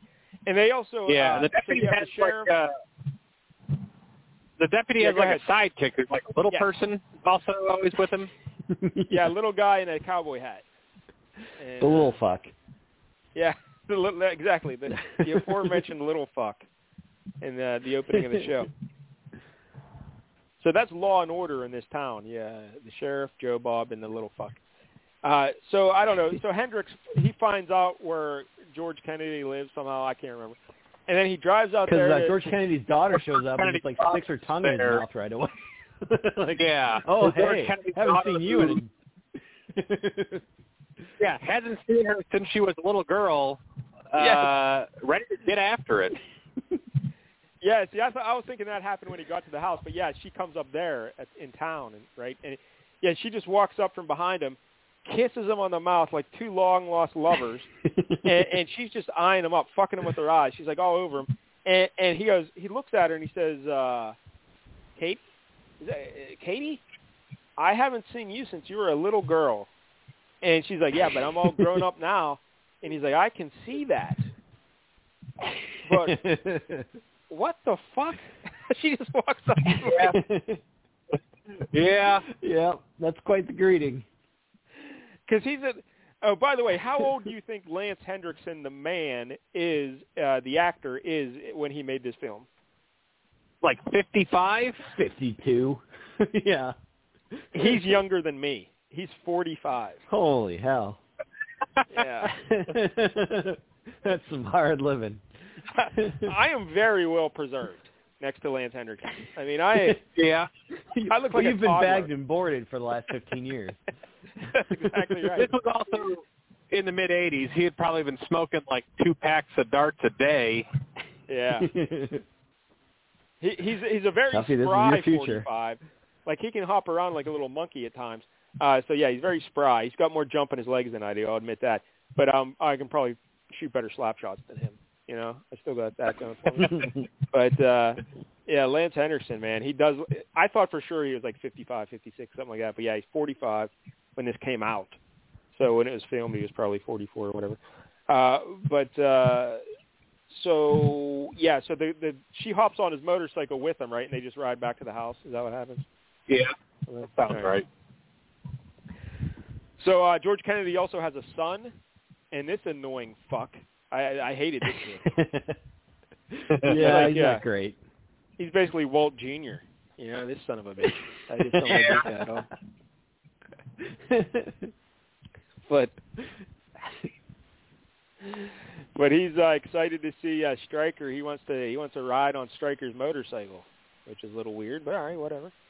Um, uh, so then Stryker goes in to meet George Kennedy, and they're uh, cutting it up by talking about the old times and whatnot. Hey, George Kennedy, and he's like, Hey, Stryker, and uh, I don't know. Did, they uh, say anything else there? Anything important come out of this? I think they just talk about like, oh, we used to, you know, bring so much death to all these towns back in the day. It'd be nice to bring hope to a town for once. Yeah, and we should mention George Kennedy is like uh he's in a wheelchair, not unlike Linda McMahon. You know, he's in that wheelchair and pushed around. And, And, Lance Henriksen is making out with his daughter right in front of him. yeah, pretty much. his his like eighteen year old daughter, Lance is forty five. but anyway, um, That's a fine how do you do. You invite your friend over to come visit, and he plows your daughter. and uh but George Kennedy, he he he wor- he just sits in his basement of his his workshop, just making up weapons. That's all he does, I guess. He just makes weapons. Yeah. yeah, I think it's an abandoned gold. Oh, an abandoned gold mine, yeah. Um, so uh, so Lance Henriksen is going to stay in town with George Kennedy for a bit, I guess. Um, then uh, what's the next scene here? Is it when they go to the uh, the Tomcat, the uh, cantina? It sounds right. Yeah. It, it's Tomcat spelled with a K. Tomcat. Yeah. like Damashek's fantasy team. Yeah. But it's like a uh, a rundown uh, uh, saloon there, and I thought Karen Black was the owner, but I guess Karen Black's just a waitress there. She doesn't apparently own it, right? She's Yeah. just a waitress. And she kind of runs the uh, bare knuckle boxing out back too. I think. Yeah, it's like a fight club. Yeah, in the backyard. And uh, and Joe Bob, the deputy, is the is the champion fight club guy. He he's the best bare knuckle boxer they got. And uh, you wouldn't know that by looking at Joe Bob, or uh, by watching him punch. Nope. because Joe Bob has never thrown a punch in his life, but he is just knocking people out left and right. This Joe Bob, it is pretty crazy.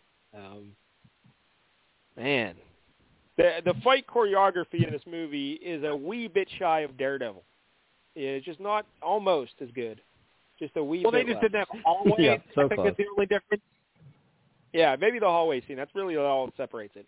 Otherwise, it's yeah, if this, exactly if this the was in a hallway, it would be indistinguishable from Daredevil. Yeah, every fight in this movie is like in slow motion, and I don't know what's going on, but no one knows how to punch. Um, and whenever they're swinging a weapon, they always swing it two feet over the person's head. but it's just it's what you do in a fight. It's what you do. So, uh, but Joe Bob wins the the uh, boxing match there in the back, and they're going in to celebrate. And then his little sidekick walks up to uh, Karen Black and he says, "Hey, what do you say to a little fuck?" And then uh, Jank I would it, say hello, little fuck. and she pats him on the head. Yeah. So uh, great. yeah, and uh, so then uh, George Kennedy and Lance Henriksen and his son are there, and then the daughter, the daughter and the son show up, and you can tell that the the well, first of all, Karen Black wants to fuck Lance Henriksen too, right away. As soon as she sees him, she wants to fuck him, like instant, boom. So she walks over and she starts hitting on Lance Henriksen, but then the daughter shows up, and you can tell like they don't like each other. The daughter and uh, Karen Black, like there's already a rivalry Yeah. there because you know she's young and hot, and Karen Black's you know not so young and hot, and they're like, hey, let's. uh So they start Was getting Karen into it. Black ever good looking? I wouldn't. Say, she's not like good looking necessarily. She has like, uh but she has something about her, like uh, that she's a. You get that sense that she would be very fun. You know what I'm saying? Like she has a. sure. Like she seems She has- moderately crazy, which I guess is, goes Yeah. along with your theory, but yeah. she always like, looks she like be, she's harried and like uh like at the end of her rope and Yeah, it's kind of nuts. but but she kind of looks like she would be a wild time, if you know what I'm saying. You know, like a wild, she'd be a wildcat. You know. So uh, yeah. It's like, all right, she has something. But uh yeah, she, she what does she say to uh or the daughter says, "I'm sorry, I'm late." And I think Karen Black says, "You're just sorry." Something like that. It was along those lines. Yeah. And uh Sick burn. um, yeah. So while they're the, while they're just uh, reliving old times trying to enjoy a drink, uh Pig Iron, the leader of the Savages and the rest of the motorcycle gang, they show up. And uh yeah, that's the motorcycle gang's name, the Savages. So that's pretty good. Very Yeah. creative. The one guy just drives his motorcycle right up onto the bar. Yeah, and this guy is kind of like a uh, like a 1985 uh, transsexual before it was popular, I guess, because he dresses like a lady, but he acts like a lady, and he's Yeah. a dude. Uh, so I think that's going on. yeah. Um, and uh, there's also another guy in the in the Savages. He's like a big fat guy with a beard. Uh, I think his name was Mickey or something like that, Mikey or something. I don't know, something Mhm. like that. Uh, and or there's all the prominent savages with Randy Quaid. Oh, then there's a guy named Spider. He's like a little bald guy with glasses and a wacky hat. Yeah, that's the one I was thinking of. Yep. Yeah, Yeah, so they're like, like, like the uh, the dean from Community. yeah, very much so. I forget that guy's name, but I know who you're talking about. Yeah, that guy was funny. I, I forget his name though. Um, But uh, there's also some good-looking ladies every once in a while in these savages. If you look around, like there's that one uh, who gets naked later, that uh, brunette. Um, Yeah. Uh, oh man. yeah, kind of looks Like like uh, a very. I don't know what nationality she is. Like she looks a little Asian or Latin. Something's going on there, uh, but she kind of looks like that version of Susanna Hoffs in a way. Oh yeah. I could Yeah. definitely see that. So yeah. Yeah. very very excited when she uh yeah anyway so um hmm the bad guys show up in the in the uh, saloon and they start causing trouble and George Kennedy says all right I'm I think it's time we just leave so uh, Kennedy leaves but Henriksen stays and he's still enjoying his tequila right Yeah. Puts his leg up on the table, um but like what happened? and then uh, well, then Karen Black says five hundred bucks to beat uh, Joe Bob or something, oh that's right and the uh, the one savage takes her up on the offer. yeah the big fat guy with the beard we'll call him Mikey Yeah, I think she might have offered it to Lance Henriksen first. I can't remember. Uh, yeah, I think she may have, and he said something like he doesn't fight or he has nothing to prove or something like that, right? Yeah. Yeah. 'Cause I think Joe Bob wanted to fight him. Like he had a, a big man on for him the whole time. Yeah, I Yeah. think Karen Black says, "Why don't you to find out who's the toughest in the in the town or whatever?" And uh Henriksen says, "Yeah, I have nothing to prove." Yeah. Yeah. Uh, oh, oh, by the way, the fat guy, the actor's name is Mickey Jones, but the character's name is Savage Zero. So he's uh, zero, Savage Zero. Yeah. I like the name of pecking order. You gotta work I your might way as up. well, and since I thought of it now, I might as well mention it. But Sam Kinison is also in this movie, and Savage Zero kills Sam Kinison later on. Did not even notice him. Sam Hmm. Kinison was the barber who was talking about being a Christian when he was giving him. No uh, shaving way. Okay. That was him. Yeah, Sam Kinison. Yeah, and uh, and Zero Holy slices hell. his throat and uh, shoots him and kills him. Yeah. So how What? about that? He w- he didn't scream at all, so I couldn't tell him. No. But you didn't recognize him? I mean, it looks like Sam Kinison. Yeah, He had his hair pulled in a ponytail and whatnot, but yeah, Sam Uh, Kinison. I had lost a lot of my interest in this movie by then. I gotta say. Oh, really? Oh, I enjoyed this film. I actually enjoyed this quite a I did bit. too. There's it, a it lot of definitely funny overstayed its welcome. It didn't need to be this long, but I Yeah, the enjoyed it movie's for the most part. The movie's like an hour and 42 minutes. Like, uh, cut it down to like an hour and 29. It'd be way better. Yeah. Um, yeah. Yeah, you could lose 20 minutes easily. Yeah, It's easily. a very straightforward plot. It's not like you need all this in there. Yeah. It's just, you know, bikers come to the town. We got to take it back. That's it. Yep. Yep. There it Twist is. and turn. So uh, Joe Bob, the deputy, is fighting the uh, Savage Zero and, and out in the back, and they're having a, a big tussle, and uh, they're getting into it. And then while that while the fight's going on, Karen Black and Pig Iron, uh, they start getting a little flirty, and uh, Yeah. and uh, doesn't Pig Iron say, uh, "What are you doing in this town?" or whatever, and she just says, "Stuck." She's stuck in this town, and um, Yeah. so so Pig Iron, he just says, "All right, well, we'll I don't know what he says, but he just walks over and uh gets involved in the fight, and he punches Joe Bob when like Joe Bob's not like ready, and knocks him out one punch. Yeah. Joe So- Bob. Joe Bob was beating the other guy up pretty good. Yeah. And uh Pig Iron Pig Iron knocks him. Savage don't lose. Yeah, he uh, he KOs him with one punch, and everyone's celebrating like uh, zero one, even though he clearly did not win. He kind of got help, and uh, but Karen Black doesn't care. She's happy. She's excited. It's like yeah, and a new champion. But then some guys in the bar say he cheated. Uh, he didn't win. So then like uh, Yeah. uh, like a little fight breaks out there, and uh, Pig Iron and the, the guys are like getting into it. But then Joe Bob comes in with like a shotgun, and he says, "Fuck you guys, you get you cheated, you get out of here." And he also like throws Karen Black after him. He says, "Ah, you get out of here too." And uh, but they keep Zero, the guy he was fighting. They they arrest him and they keep him hostage. But they uh, Yeah. the rest of them they kick out. And, and Karen Black runs over to to Pig Iron. She says, "Take me with you." And Pig Iron grabs her by the back of the neck and like pulls her down, and, and basically like looks up her nose. And then he's like, "All right, I'll take you." And then he puts her on the back seat. I don't know. That was a weird Well, scene. she had to convince him a little bit. That's when she 'cause he gives her said, line that Tuffy said, I think, right? Yeah. Yeah, he said, "What do we need you for?" And she said, "I could suck start a Harley." That's right. I can suck start a Harley. And he says, "All right, you're with me. Yep. Get on the back." And she hops on the back of the motorcycle. And so they all leave, but they tell Zero, "We're-" and he's like, "You better not forget about me." And they're like, "Oh, we'll be back. We'll be back." And uh, yeah. Clearly, if you want a gang of motorcycle, you know, bandits to fucking leave your town, you take one of their guys hostage. That's bound to Yeah. get them to leave. they will never and not come come back. Yeah. Yeah. Yeah. There'll definitely not be bloody vengeance for that. Uh, I think they probably would have so- just left anyway. Like they would have just been like, "All right, we're done here. We got our money. Let's go." So now uh, the the gang starts causing trouble around town. You know, they start causing trouble just to get under the the sheriff's skin. And and one of the things they do is oh, oh wait, we forgot the big rape scene. Uh, yeah, the big uh, Elizabeth Kaitan.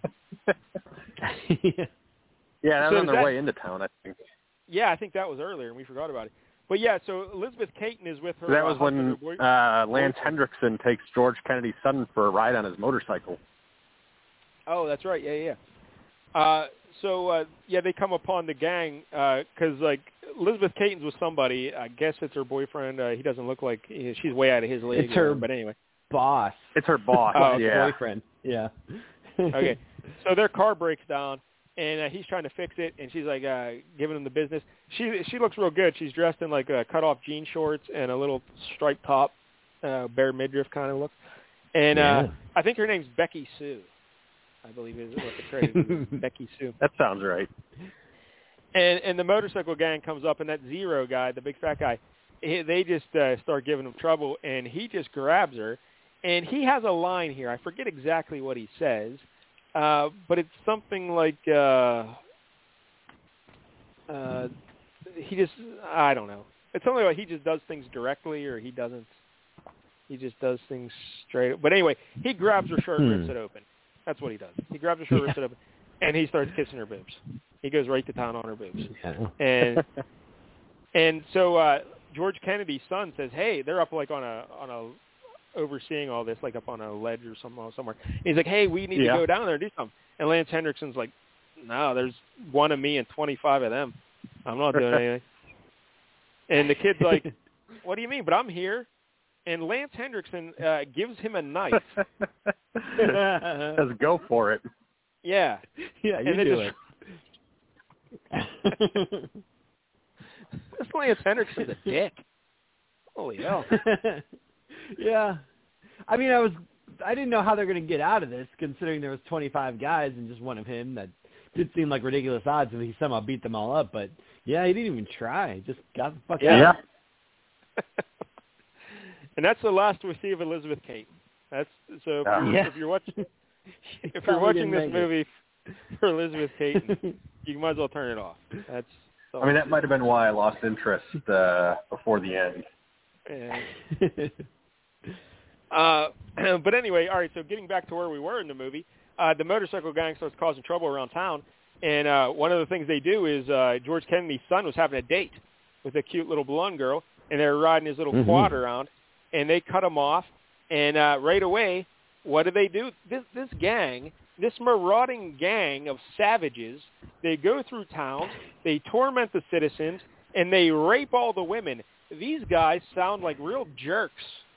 Savages. They are, but yeah, I knew the that was first- coming, and it was great anyway. the first thing they do is they just grab this little blonde girl and they just start a raping. They just go right into the raping.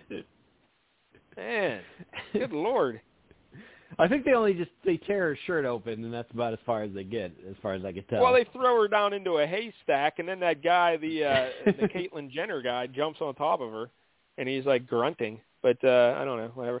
But uh, uh, but while that's going on, uh, they tie him up with uh, they tie the boy up, they knock him out, and then they uh, tie his foot up with a rope to the back of a motorcycle, and they start dragging him through the town behind the motorcycle. and uh, but but luckily, this is all happening right outside Stryker's window. Thanks. Yeah. yeah. And And what if- finally, after like two minutes of this, and the girl, you know, being raped pretty much, like he finally calls out for Stryker. Like, why did you do that immediately? and Stryker comes to the window and he jumps out of the window, runs down the roof, and he does this nifty thing where he it's kind of like the motorcycle's dragging him underneath like this over uh like this overhang or I don't know what it was, like a walkway or whatever. And and Stryker does this jump flip, grabs onto the edge of it and then like uh kicks the guy off the motorcycle. It was pretty impressive. Now I'm guessing that wasn't Yeah. Lance Hendricks, but it was uh, whoever did Not a chance. Yeah. He was way too brittle to be trying that. yes, but it was pretty great. Uh, so he kicks him off the motorcycle, and then Lance Henderson starts dealing justice. You know, just uh, fighting people. Uh, now, is this this may have been one of my favorite fight moments ever. They never did this in Daredevil, but Lan- I think this is when it happened. Uh, Lance Henriksen's fighting a bunch of people, and he grab he, he just happens to back up, and there's a like a snake on the ground next to him. Oh yeah. so he just randomly there's a, like a rattlesnake. He reaches down, grabs the rattlesnake by the neck, shoves Uh-huh. it into the guy's throat. The rattlesnake bites the guy's throat, and he throws the snake away. That is the greatest thing I've ever seen in movies. Oh Yeah. my god, That was a That is baller unbelievable. move for sure. Yep. It's so great. Oh that's, man. Yeah, hey a Tuffy, make a note sure. for that. Yeah, great uh quesadilla Yep, nominee. for best rattlesnake death. as a weapon. yeah, rattlesnake as a weapon. Man, that was something. Um, is this also the time where he's fighting the guy with the drill, or is that later I think on? so. Yeah. Yep. That is this one. Yeah, a guy comes And the guy, fucking like, out accidentally a- drills some other guy instead. one of the other He has a giant power drill, Yeah. and it w- and it's plugged in. So there's he's dragging his sword him, and he goes. This must And be where they got like- the idea for that. uh What was that movie Larry had us watch? with the girl in the the buzzsaw, and she's running up the stairs. and Yeah. it's plugged in, and it yanked her back. Wasn't there a guy who ran a dr- like someone was on a toilet jerking off to a picture of Oh, someone's yeah, mom yeah, and the other guy pool had the Party drill? massacre. Yeah, Yeah. Pool Party Massacre. Yeah, the drill bit right through the wall. Yeah. What was that movie with the girl running up the steps with the buzzsaw when it was chain? It was remember and the it was plugged in and it yanked her back down the stairs because the cord. Yeah. Hmm. That was probably one of them slumber I party massacre that. deals. One of them. Yeah, that could be. Oh yeah, it definitely was. Yeah, the one with the driller killer. Yeah, another drill. yeah. Um, and then there was also another guy who had some sort of a weapon, uh, maybe just a. But this fight scene again, it was another one of them slow motion fight scenes where everything is just like. But uh, but the snake is awesome. Kills that guy. yeah. That was great. so. This So was uh, not a quick death. I mean, he, it took a lot of time to bend down, grab the snake, and then jab the guy in Yeah. the jugular. Like, why wasn't the guy like hitting him the whole time? It was amazing. Now we never even see that little blonde again, right? Like she doesn't show up at all the rest of the movie, right? So the rape victim's just No. tossed aside. You don't even see it in, anymore. She's probably exploded in the town later on. This is like Like a precursor to the uh, to the Canadian World Junior Hockey uh, teams. Are, are you guys following that story? are you guys aware of this story? No. No. So there's a big uh, there's a big controversy uh, right now in the hockey world. Uh, the Canadian junior national team. It has come out that uh, years ago there was apparently uh, one of the hockey players uh, took a girl back to his hotel room and they had uh, consensual sex, and then uh, afterwards he opened up the door and let in seven of his team members, and they all like uh, had their way with the lady, and she was not Ooh. part of that. She wanted nothing to do with it. So, but they covered it up for years, and I can't remember what year that team was. Uh, Was it Sidney Crosby? No, no, no, no, no. It was it was like maybe like the 2000. I can't remember. It's it's all over the news if you find it. So that's been going on for several weeks, and it's caused a big controversy. And now today, uh, I saw before the show that there's also they're investigating a gang rape that happened with the 2003 National Canadian Junior Team. So Jesus. A- apparently, in this case, 2003 that was Marc Andre Fleury's team, but I'm guessing Uh-oh. wasn't. I'm going to guess he wasn't involved. He's a really good dude. But uh, there were uh, apparently And Patrick a, uh, Kane's American, so he's also not involved in yeah, any he of wa- this, he wasn't to be involved in this either. uh, but th- there a videotape existed of uh, there was a girl who was passed out on a pool table, and uh, six or seven guys taking turns on her, and she was unresponsive, and this was videotaped. Yeah. And then someone uh, apparently destroyed the videotape, but this was 2003, and they've been covering up ever since then. And uh, then I saw that there's an investigation into the 2018 Canadian Junior Hockey Team. Like, what the fuck is happening? It's like a tradition. Yes, this is this is like that Mrs. Uh, kind of like that Miss Tree book we uh, we did for Flea Market Fantasy, Jank, but you weren't there. Oh but, uh, yeah. But in that one, it that turned one. out that it wasn't a gang rape. It, it was just a a party. But in these instances, yeah. She- but she the one on the it. pool table, isn't that basically the Jodie Foster movie, The Accused? Do you remember that when she won like the Oscar for that? Yeah, Like, on the pinball table or the pinball yeah, machine. pinball. Yeah. So it's like, man, this is what is going on in the Canadian Junior Hockey Association. Holy fuck! I don't know. We'll get into it later, maybe. Yeah, that's not good. But uh, um, so getting back to fictional rapes, uh, yeah, the the little blonde and Elizabeth Kaitan never see him again after they're victimized. Uh, but they they take the brother back to uh, George Kennedy's house to clean him up, and he's all bloody and whatnot. And uh, George Kennedy's like, yeah, man, what's going on here? You know, they're dragging my son through the town. We got to do something about this, right? We got to do something. Yeah. Yeah, just sit there. But Lance Henriksen says, I don't want any part of this. I don't want to go into a war with people I love and watch them mm-hmm. die ever again. So Yeah. he grabs his Yeah. leather jacket and he hightails the hell out of town. He leaves them. He just says, I'm out of here. Yeah, because uh, I don't know if we mentioned it, but apparently Lance Henriksen used to work for the company, so I think he was a CIA man down in South America. It sounds like Oh, okay. that makes because sense. uh, when he when him and George Kennedy first uh, meet, or we first get to George Kennedy's house, they're talking about all the all the missions I think they were on, blowing people up in Guatemala or whatever they were talking about. Yeah. Because he was like James So- Bond and George Kennedy was his Q making all the weapons. I think. Oh, how about that? So, at least uh, that's what I took from it. I don't know if that's what the movie said, but that that was the movie in my head, anyways. Well, that, that works yeah, for that me. makes sense. Yeah. So while this is going on, uh, the the gang also Pig Iron they want to get uh, Zero out of prison, you know, because he's still in jail there, and uh, so so Pig Iron shows up at the uh, police station and he's just giving the deputy and the sheriff and the, the little sidekick Yeah. guy he's giving him the Well, business. first there's their uh, they're having their big like party at night, which would get probably Yeah. the most boobs of the whole movie. Oh, in this yeah, I forgot about that. scene around the, like the big fire. yeah, there's like a nighttime campfire scene. They're all just partying, drinking, boozing it up, Yeah, and uh, every once in a everyone's while, getting yeah, they'll just naked show- and dancing.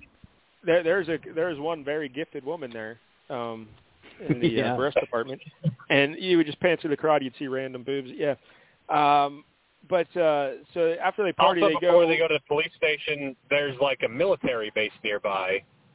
Oh yeah.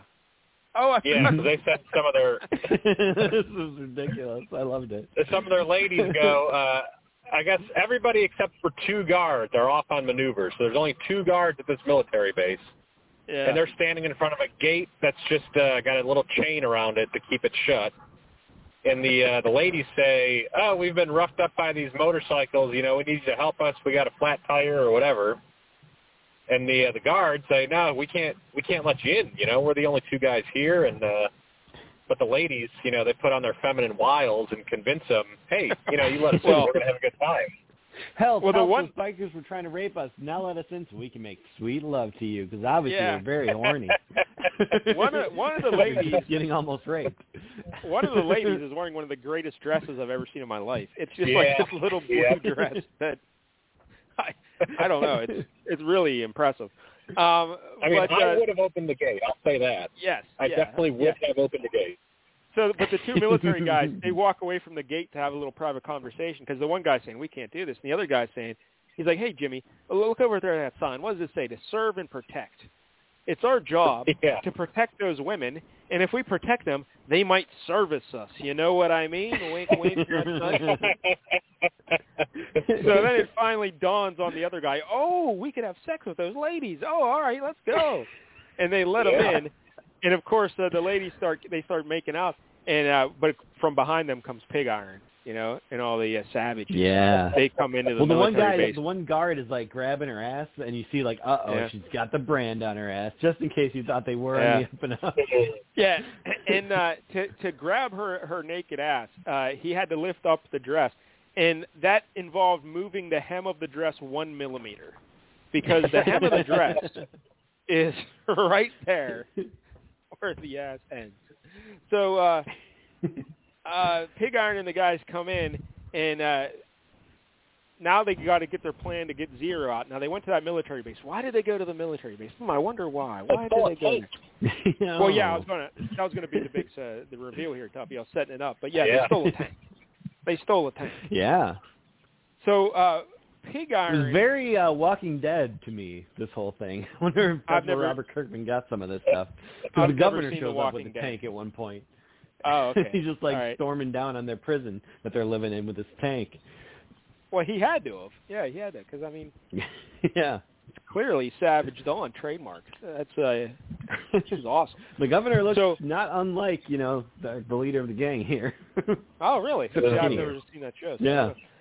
Uh, but but Pig Iron shows up to the jail cell and he starts uh, giving them the business just to get arrested. So they arrest him and put him in the jail cell. Why did he have to do that? Like I don't know why he had to do that. He did not have to. It made no sense. Yeah. Uh, but but the minute he's thrown in the jail cell as zero, they look out the window of the jail cell and here comes the tank, and they just run right through the jail, and uh, to free zero and pig iron, and they got a tank. Look the fuck out. They got tank, yep. and they they just go on a rampage through the town with this tank, and they're just uh, taking over the town. But uh, Yeah, they're like, we're gonna have a big party here, and uh the only rules are, you, you none of you can leave, and you can't bring anybody in from the outside. yeah, I mean that's not bad. Yeah, Pretty good party. Yeah. sounds pretty Yeah. good. Uh, but they're like, It's oh, not we should making them mention pay the cover uh, charge or anything. the the ma- well, well, that's what the raping's for. That's the cover charge. You gotta. they, they, they, but the the mayor of this town is uh, also the reverend, and uh, so when they show up to the Yeah. town to have their Talked about him party, yet. they blow up like a they blow up something. I don't know what they blow up, like a, a bell tower or something. Some kind of tower. Yeah. and the reverend, this holy man, comes out of the church, and he's followed by a young lady who's uh, buttoning up her top and straightening her skirt. So clearly, this reverend is not a man of God. He is not a uh, man of God. There was a great Um, part earlier where like the the one girl in the gang like was talking to him, and uh like he was kind of looking at her, and it's like she's just some, something about like your tit sucking eyes. That was- that- that was that's the, such uh, a good line. But that was the Susanna Hoffs lady again, right? That was her. right? Yeah. Yep, that's Yeah. the one. They So, were uh, flirting they're- earlier. so they're having their big party, and we might as well stick with them. I don't know if the sequence is correct, but uh, Susanna Hoff goes into the church, and uh, as soon as she goes in the church, she like takes off her. It looks like she's undressing, but uh, she's in this slinky little dress, and she's reading a, a Bible, I guess, or something. And uh, that the Reverend walks up behind her, and he's like, "Hey, young lady, I'm a man of God, and I can forgive you of all your sins. All you have to do is follow." Yeah. Right? Isn't that what he says, basically? Pretty much. Like I'm Yeah. a vessel of God, so if you you Oh. know come in contact with me, it'll cleanse Yes. you of all your sins. if you come in So- contact with my vessel, yeah. yeah. And by that he means his, his wang. Talking about his wang. Yeah. So uh yeah, she gets naked and she was looking good. So thanks for you, uh, fake Susanna Hoffs. Um, Mhm. and, and they have the sex, and as as soon as they're done having the sex, Pig Iron walks in, and he catches him in the act, and the Reverend's all embarrassed, like, "Oh no, you caught me having sex with a really hot Susanna Hoffs," and, and she's kind of like uh, ri ripping on the Reverend, saying, "Hey, it wasn't that great or anything, but uh, I had the sex with him because I guess that was the plan. They needed to blackmail this Reverend, so they had. Now I don't know. Um, maybe Yeah, if I I'm don't- Susanna Hoffs, Why? what I'm sa- what I'm saying is, hey, I'll Why go did they through have your to plan, but blackmail the reverend though? yeah, because well, we'll get into that in a second. But uh they already knew he was having sex with young girls when they, he like walked out and that other Yeah. girl walked out behind him. So why do you But uh, if I'm Susanna Hoffs and they tells me this plan, I'm like, all right, Pig Iron, I'll go through with some of this. But hey, how about uh, you walk in before we actually have sex? Maybe Right. like, Yeah. They didn't even get like pictures or something for proof. They could have just said he did anyway. like, but, but this Susanna Hoffs, she was like, yeah, I'm fine. I'll, I'll just have sex with him, whatever. Who cares? And because then the uh because she gets up and she's getting dressed and she stood there. uh We see her from the back without her pants for a long time. Uh But uh Yeah. she says something like, "Yeah, he redeemed the hell out of me," or something like that. You know, like he really gave me the Holy Spirit. Good. And she's like, I'm, I'm leaving. So Pig Iron says, "Hey, Reverend, don't worry. We won't tell any of your constituents that uh, you know you're sleeping with uh, the ladies, but uh, we, but I think they needed him to do something for them, Tuffy. So they send the Reverend to go to uh, Yeah. George Kennedy's house, and he was supposed to like uh, like seem like he need like broker a deal with them, but is he really just a distraction for Spider to hop out of the car and shoot them? Yeah. But Yeah. Lance Henriksen is so. Uh, this is another one of my favorite parts of the movie when the Reverend shows up at their house, um, because uh, he like right away the daughter Katie she runs out with the shotgun. She's quick with the shotgun. This Katie, and uh, she runs out, and she sees that it's the Reverend, and he gets out of the car and he's like, "Hey, it's just me," and he's hands up and he's like, "Don't worry." And then Lance Henriksen from the bottom of the screen just pops into frame, and the Reverend looks over at him and goes, "Oh, I didn't see you there, Stryker." And and he says you weren't supposed to. That's one of my favorite moments. Because where the fuck did Lance Henriksen come from? That's what I wanted. Like, what the fuck? He's also a ninja. I know he just pops out of nowhere. You weren't supposed to. So, uh, yeah, like I, I think the plan was for the the Reverend to like get their defenses down. You know, hey, it's just me, a man of God, coming in peace, uh, asking for help or whatever. But then Lance Henriksen, hey, says, why is he doing this? He's got to be working an angle. So he goes and oh, he he knows that Spider, someone's in the back seat of that car. So he goes over and grabs Spider, and uh, oh, again, he's just like grabbing his arm and twisting his arm or something. Um, and uh, what what does Spider say here? He says something. He has a line that was something like uh, they're going to kill him or something. But I can't remember what it is. I don't know. Anything? Anybody remember No. that? All right. Again, Uh, Elizabeth Taylor has been off screen for about 50 minutes at this point, so but th- th- this is the point where uh, Henriksen tells George Kennedy, "Hey, I'm leaving. I'm getting out of this. Uh, I'm out." So he leaves. yeah. Then George Kennedy and his kids they organize. Apparently, this town that they're in, this border town, there's a prominent Chinatown area of this border town. yeah. like, did you? Un- it there's a not introduced earlier that, that I remember. no. There's a lot of Chinese people helping them yeah. now with their plan, and they were never introduced in the movie at all until this point. Like, where did these people come from? but they're helping George Kennedy and his fa- and his family try and fight back against the uh, bad guys. So apparently, part of the plan is for Katie, the daughter, to go just get the shit kicked out of her by Karen Black. That's part of the plan. yeah. yeah. I guess she's the The hell of a plan distraction. yeah, she's the distraction. Um, yeah, she cause Karen Black. She likes to sit on top of the tank, telling Pig Iron what to do, and she likes to sit with the turret right between her legs. Symbolism there, I'm sure. Mhm. Uh, but then she uh, hops down because this Katie walks up and she says, "Hey, Pig Iron, uh, why don't when you're done with that old lady, why don't you keep me in mind? You know, because I'm young and hot." And uh, and Karen Black says, "How dare you?" And she hops off the tank, and uh, she just starts beating the fuck out of Katie. I thought Katie was like going to fight her back at some point. Nope, never happened. Katie's just getting hammered, like ground and pound for 15 minutes. Just bang, bang, bang, bang, bang. and uh the the takedown i don't know if you guys noticed that takedown. It was uh quite the uh the jujitsu that uh karen black forgot. So, somehow remember her Katie's, grabbing her leg in a weird way of like Yes, Katie's playing right air leg guitar with her leg. stayed straight. Yeah it stayed straight Yeah. up in the air throughout the takedown. I don't know how they did it or it was very weird but she took her down. Uh also I thought there was a point where uh, Karen Black. I thought she stabbed her in the chest at one point, but I don't. She didn't, right? She just like grabbed her nipple. And it was like twisting yeah, her nipple or something. gave her a nipple twist. Yeah. Yeah, I thought she stabbed her, and I'm like, wait, Purple no, nipple. doesn't seem like. She's... But yeah, she just beats the holy fuck out of Katie. So while that's the distraction, Pig Iron's distracted watching the cat fight going on. He uh George Kennedy, he gets Willard, that that uh, mentally handicapped kid with the doll, because Willard's crying because the bad men hurt Andy real bad. So George Kennedy said, "Oh, so they even raped the doll," is what I gathered from that. They, they even had to rape the baby doll. And uh, George Kennedy said, "Hey, well, let me see Andy. I can fix up Andy. Here's what I want you to." But he I'm give him cuts some a, a hole. Yeah, he gives Andy a surgery by sticking a stick of dynamite up her in his back. yeah.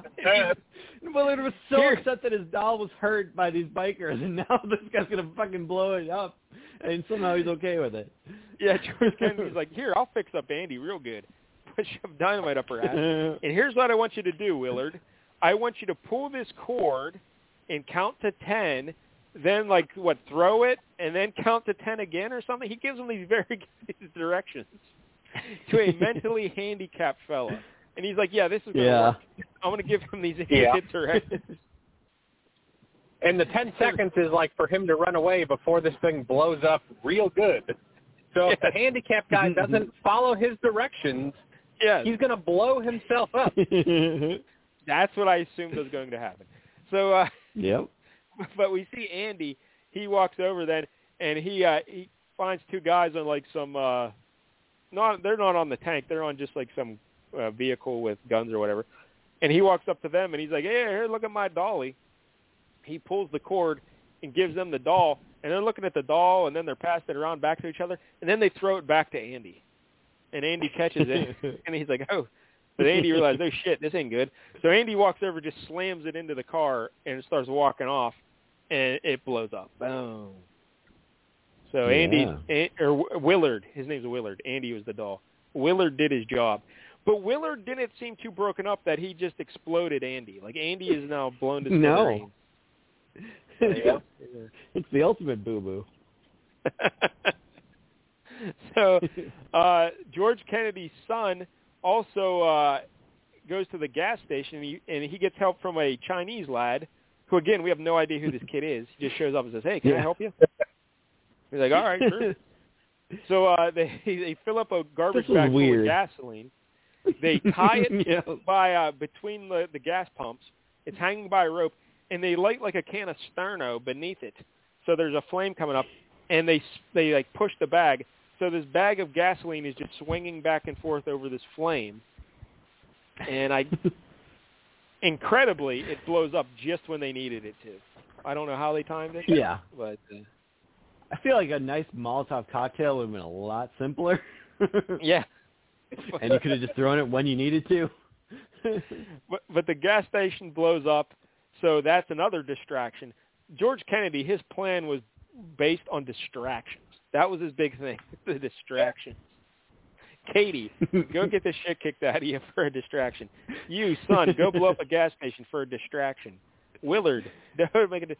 But then uh, George Kennedy has made a homemade RPG. He has a homemade rocket Yeah. launcher. And so, He's gonna give him the coup de grace. so he's going to take Except out the tank. ass. and, and he's in this little like uh half motorcycle, half uh like he's in a sidecar of a motorcycle, but he's driving the motorcycle as well. And so he's he's taking aim on the tank. He's like 12 feet away from the tank with his RPG, and he misses Mhm. it by a mile. It goes way over the tank.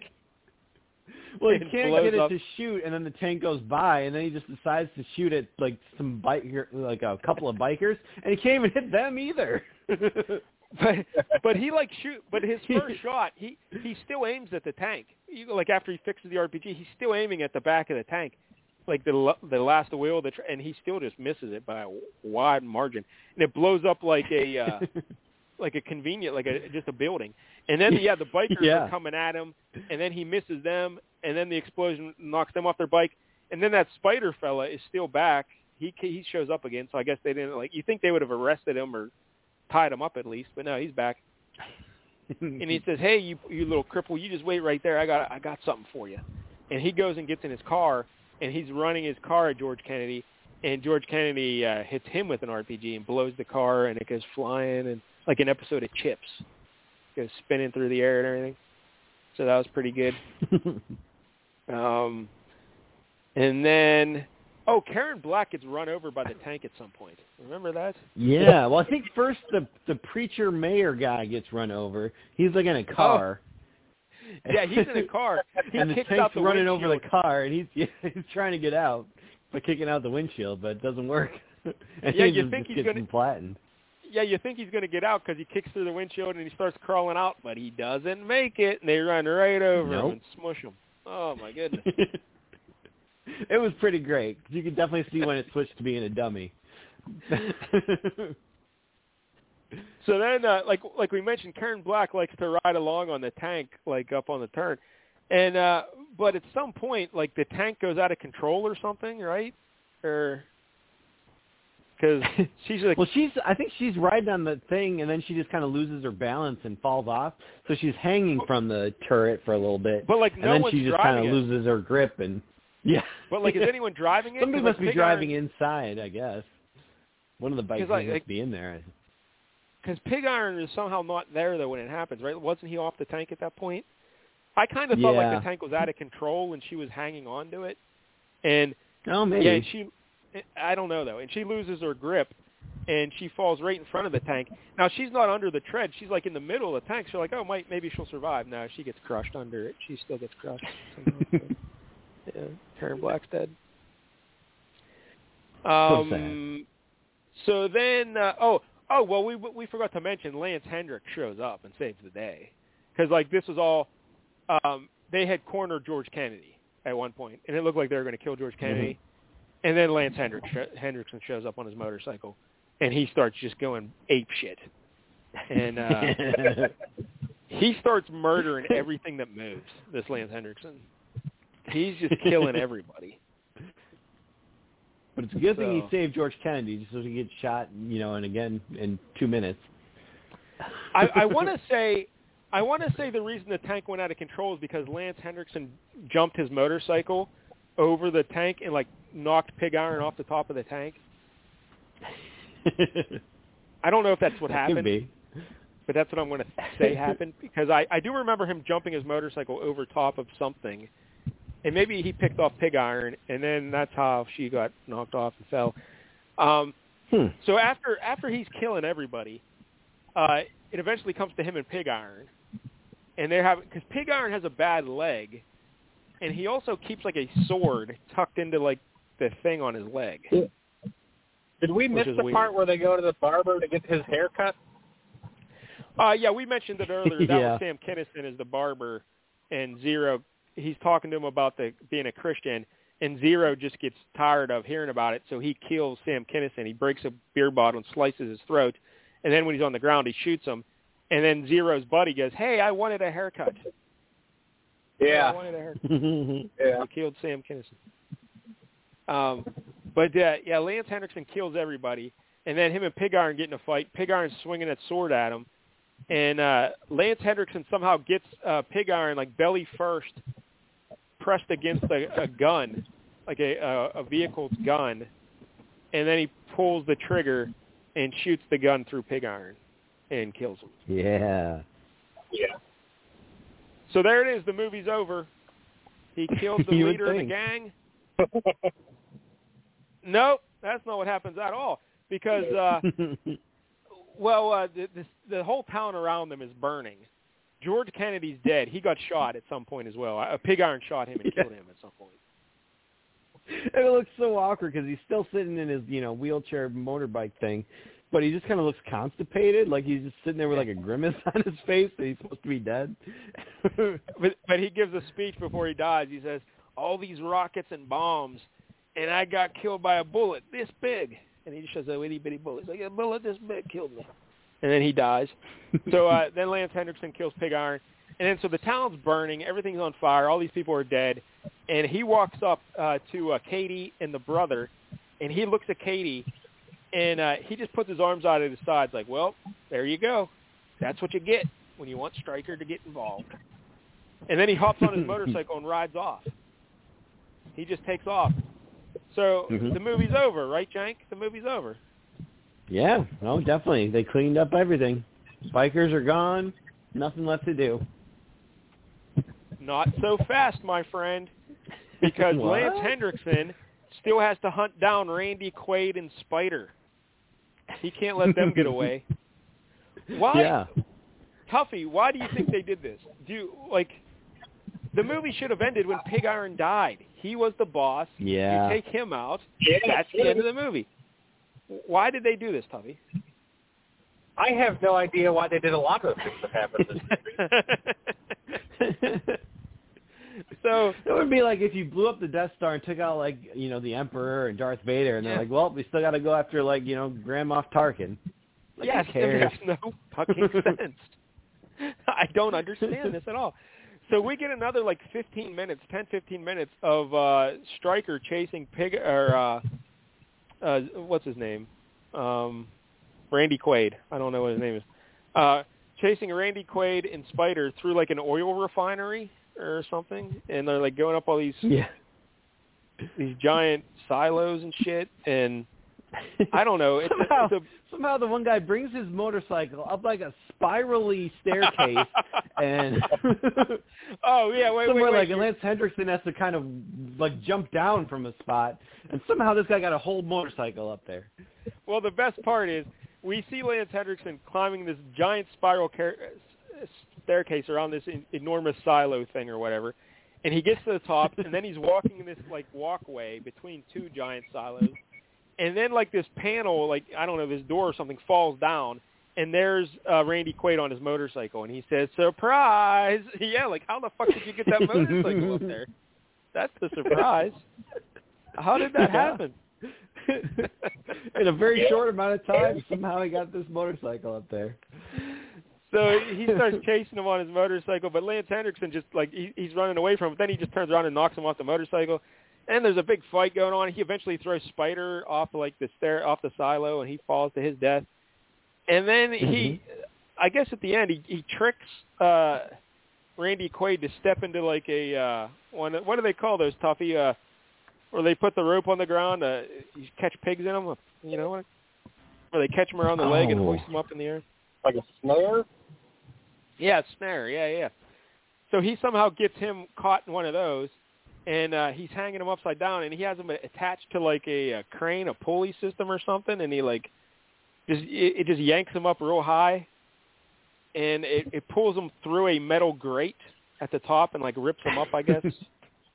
like this. Yeah. Yeah, just we assume and it just- does. Yeah, because Yeah. they cut away beforehand. And then, and then Lance him scream. Henderson just walks away, and we see him walking on the railroad tracks off into the sunset, and that's how the movie ends. Just like the Incredible Hulk. they just needed Yeah. that sad piano music. Do do do do.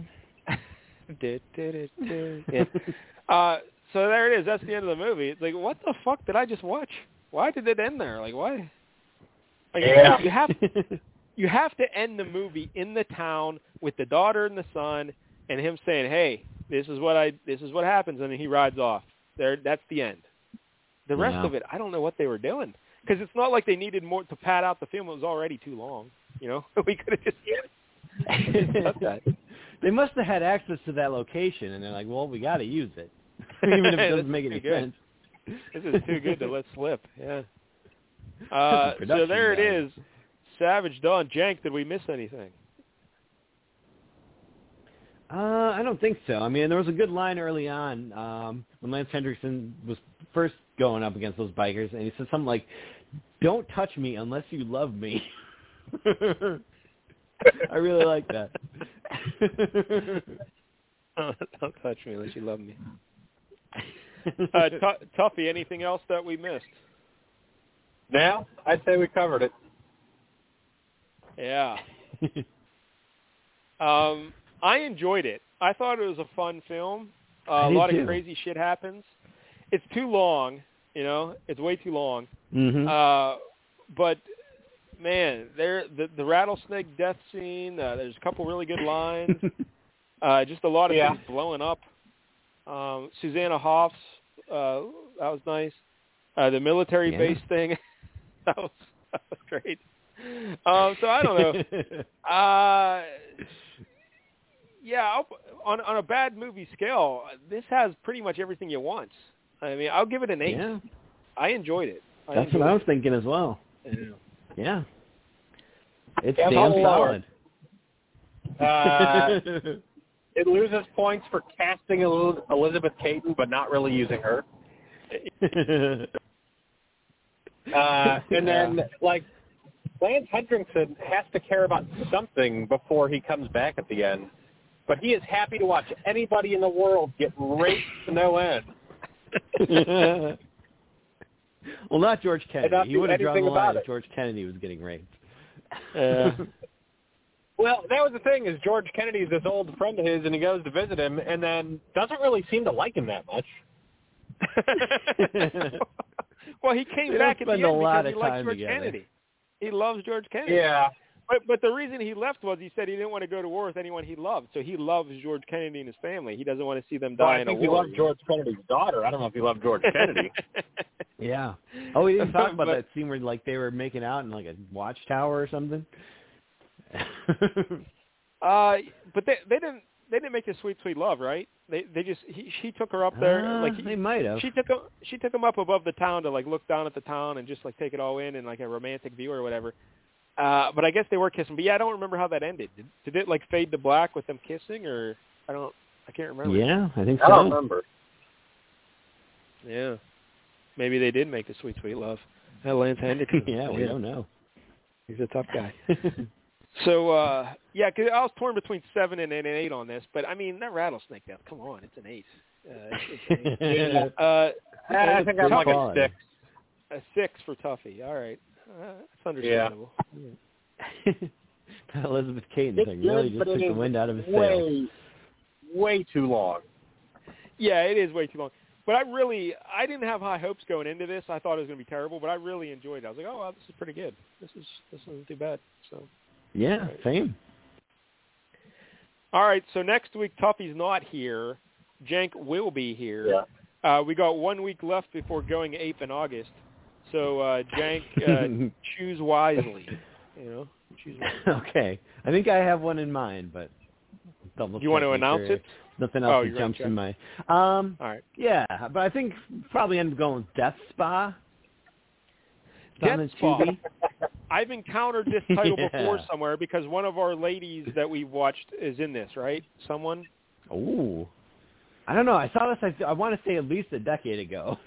I don't remember much about it. Uh, here's the part of the show where we Google things, because I know I encountered this uh, when I was doing research on these shitty movies that we watch, and uh, I saw Death Spa. Um, let's look at the cast. Um, hmm. Maybe it, maybe it wasn't the an actress. Maybe it was like a writer director. I know. oh. I'm not I'm not seeing anyone that we recognize. Huh. All right. Well, Death Spa next week Yeah. Tubi. Brenda Bakke might be good Oh, looking. but you know what it was? Wasn't there a movie uh, recently where they had Death Spa written on a wall somewhere, and like, Hmm. but it, and I think I that was a trivia note that oh, but a movie called Death Spa came out uh, next year or something, but it wasn't related to it. Oh. I, Oh, I wonder what that would have been. Yeah, fuck. well, do your scholarly research for next week and Yeah, to us. I guess. Yeah. All right, uh, so that'll be next week. Death Spa, good times. Um, all right, anything Yeah. else left for this Mike week? L, hopefully? Uh, yeah, we'll see. Uh, do you want to do a you want to do a quick SummerSlam preview this week since uh, I'm on hiatus next week? Well, we don't know what the preview's going to be because Brock Lesnar may not be there. Like, who knows what the? Well, he'll be there. But what are the other big matches? Becky versus Bianca. Uh, yeah. Uh, I mean, Liv versus Bianca- Ronda. Yeah, it's weird. I think they're going to have Liv win again, even though it's crazy to Liv Morgan beating Ronda Rousey in a fight. But all right. Um, Yeah. Does Bianca Bianca well, is beat her Becky, leg right? still messed up? No, they had they cut a promo tonight on SmackDown that I watched uh before the show, and and Ronda actually did a pretty good job on the promo. Like they were face to face backstage talking, and Ronda actually did a pretty good job. It was probably the best promo I've ever seen her do. Wow. Which you know, it's a low bar, but still. Yeah, Um, that's not. uh, but Bianca and Becky, like Bianca wins, right? I think so. Yeah. Hey, by the way, uh, have you seen what's going on with Rhea Ripley? Because like she was No. she was supposed to face Bianca, and I think they were building for Judgment Day and Rhea Ripley to like get the big push and Rhea to beat Bianca Yeah. at some point. But uh, then they said Rhea, she was out. They the, the talk was it was a concussion because she did a spot in a match where she got like thrown uh, like to the mat near the ropes, and when her foot hit the bottom rope, it, her knee kicked back and her face went forward, and she ended up Yeah. accidentally kneeing herself in the face. So people thought she gave herself a concussion. But then, like last week on Instagram or something, Rhea Ripley put out pictures of her, and she has a heart monitor on her chest. Huh. So I'm concerned about that, but I haven't heard anything else. Yeah. So, yeah, hopefully Rhea's all right. Because man, she's Yeah. really good. Yeah. Um. So yeah, I You think got, Bianca uh, beats Becky, and Bayley might be coming back at SummerSlam. Yeah. That's a rumor. So now, does Bayley go to SmackDown again, or does she go? Because she was feuding with Bianca when she got hurt. So maybe Bayley shows up then and goes after Bianca next on Raw. I don't know. We'll Yeah. see. Uh, Uh, what else? You got, I feel like yeah. Becky has fought Bianca like 12 times already, and I don't even watch Uh, this stuff. Welcome to the feels like they're always Jank. fighting. yeah, it, it, Because Becky beat. you also have uh, the Usos fighting the Street Profits again for the undisputed Oh, tag Jesus. champ. yeah, for the thousandth time. Yeah, Becky beat Bianca last year at SummerSlam in 26 seconds because that's when Becky came back.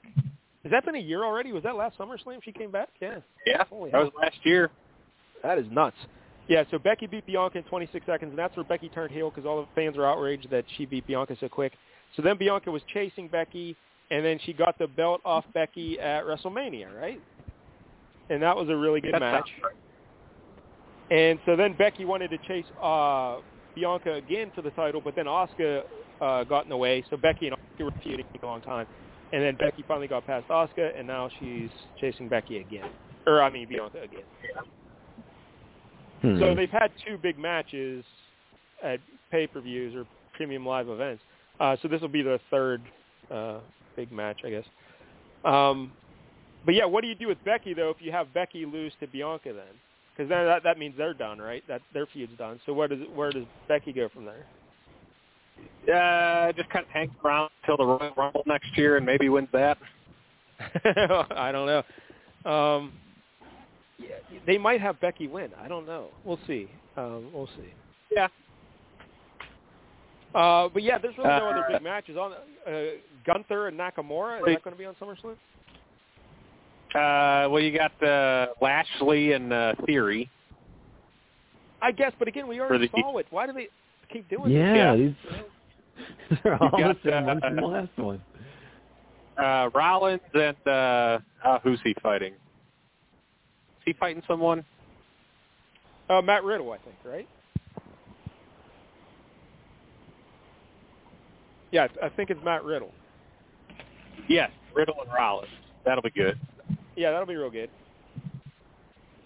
Uh, you got McAfee and Corbin. Oh yeah, that'll be good. Uh, Corbin attacked him again on tonight's SmackDown, and then McAfee went Okay. the ring and cut another amazing promo. Uh, Pat McAfee is very good at cutting promos. he is very good. Yeah. Um, so uh, yeah, that'll be entertaining. And, yeah, uh, and then of course you have uh, the Miz and Logan Paul.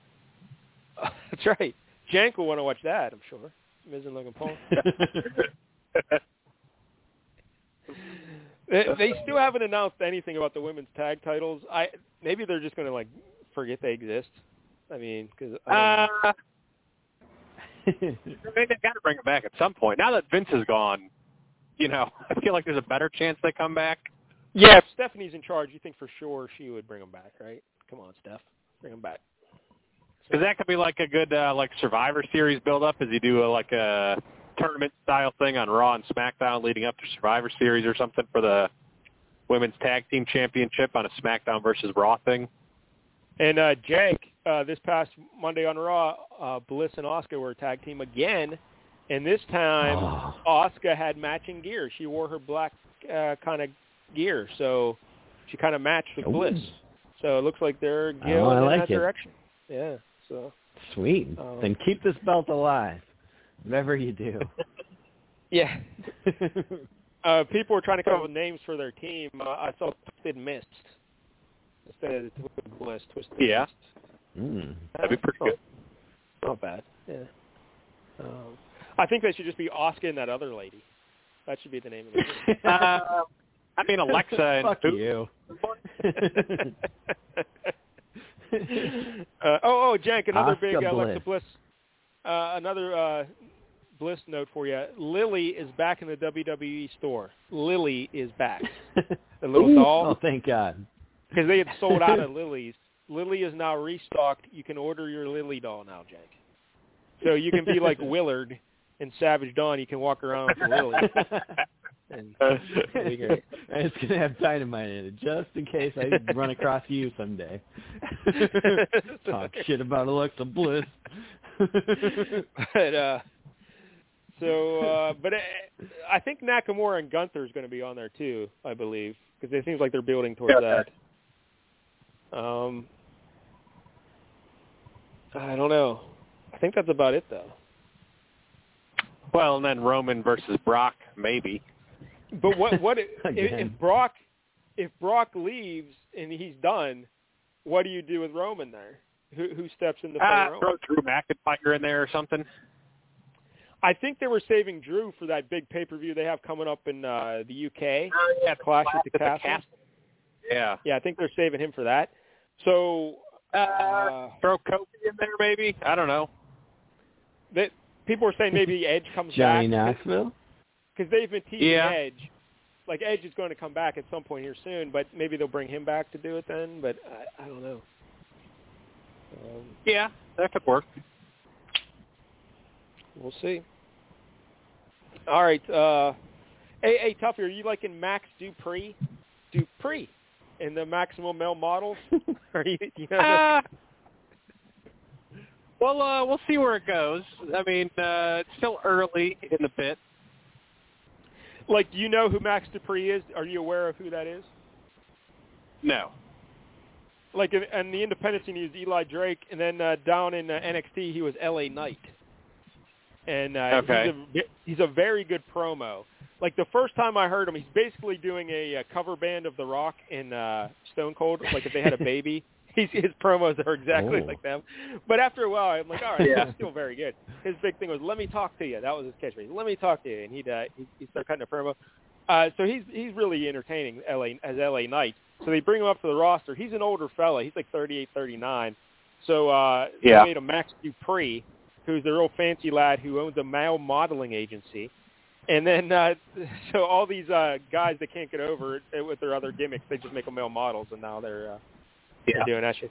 But that, that's fine. It's a, it's a good little thing for these people who uh, who need uh, I mean, like or whatever. Mace and T-Bar are going to be models now. Uh, Mace is, but his name is now Masse, right? And uh, um, uh, who's the other kid? The uh, uh, the kid uh, from Saudi Arabia, uh, Mansoor. Uh, but his name Yeah. is. What, how do they pronounce his name now? Mansoir, I think. Mansoir. Okay. He's a male model. And then tonight, he was supposed to uh, debut his sister Maxine Dupree, and uh, no one knows who it's going to be. And word was it's going to be Jinny, who was an NXT UK star. I like Jinny, and she's dating uh, Gunther now in real life. And uh, so like, oh, because because her gimmick in NXT UK was she was a fashionista, like uh, you know, one of the Yeah. highfalutin one percenter ladies. So they're like, oh, it's going to be Jinny. It's going to be Jinny. But then uh, they said, no, no, it's not going to be Jinny. And then I'm looking on Twitter right now, and it looks like it's going to be uh, who is this lady? So, is that Sofia Cromwell? Is that her name from NXT? Uh, No she's idea. very good. She is very good looking. um, I think that's who that is. I'm just looking at Twitter. Uh, uh, oh wait, Brock. It looks like Brock shows up. Yeah, Brock's on SmackDown. He showed up. Yeah. Brock. Every, man, He's wrestling journalism is the worst. They're the fucking worst. uh, they just The, Yeah, the keep in mind- is uh, if Theory does anything with his Money in the Bank there, which I'm assuming he doesn't. Yeah, I'm going to guess he's going to be too intimidated to use it or something, right? Like whoever wins, he'll yeah, he'll act like, he's he'll going run to use out and then. Yeah. Yeah. whichever one wins will like stand up and knock him on his ass, and he won't actually cash in. Uh, but the uh, the wrestling journalists are the worst. Like Dave Meltzer, Bryan Alvarez, all those guys. They're the fucking worst. Uh, they get everything wrong. They just make I Mhm. they just come up with their own ideas in their head, and they say, and then if it doesn't come true, they say, "Oh, cha- plans changed."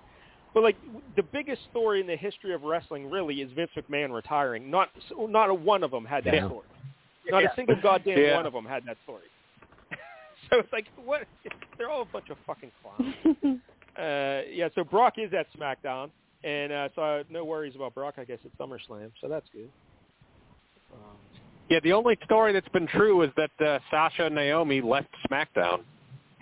yeah, and no one knows what's going. But you think one of these journalists would, you know, talk to them and get their side of the story? But no, no one even fucking bothers Yeah. to ask them about it.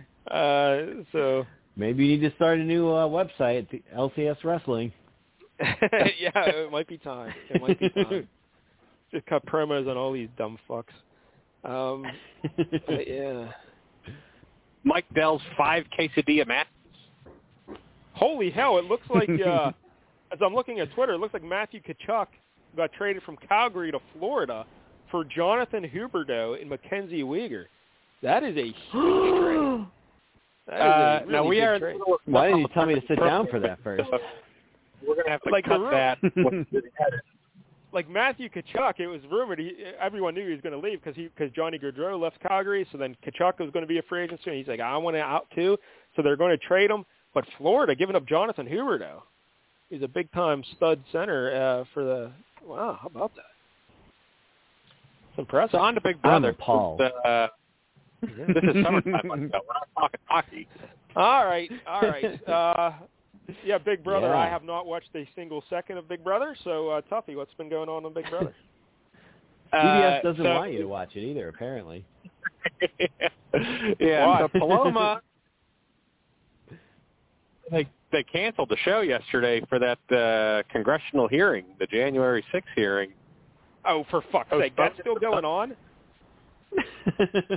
Now, Yeah. at any point in that those congressional hearings, did anyone show the videos of them opening the doors for people? Did they show those videos at all at these congressional hearings? All right, Michael, this isn't being worker, so we're going to focus on Big Brother here. all right. This is not Fuck, summer or alternative alternative programming. This is just Good alternative Lord. programming. Goddamn clown show. The U.S. government. Uh, all right. So yeah, last week Paloma quit, which threw off the whole backstage pass twist. So that became the first half of the HOH, where Jasmine uh, sprained her ankle stepping off a ledge. Um, okay, I remember then, that. Yeah. Yeah. So then the second half of the HOH competition was like a pie eating contest sort of thing, and uh, Jasmine won that. Then. Oh, Yeah. that makes sense. Yeah. I don't like this multiple part HOH bullshit. Well, that, I think that was only because they had it be time over. to fill last week, so they had to do Well, something. first, I mean, even the first one of the summer was kind of like that, where they had three different competitions, then the winners faced off. Yeah, but they've done that like uh, with the initial HOH before, where you have little competitions to decide who's in the competition.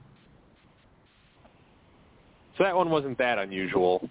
But uh, yeah, so Jasmine wins the head of household, and then uh, in one of the greatest strategic players in Big Brother history, Pooch goes to Jasmine and says, "You should nominate me, Pooch. Put me on the block."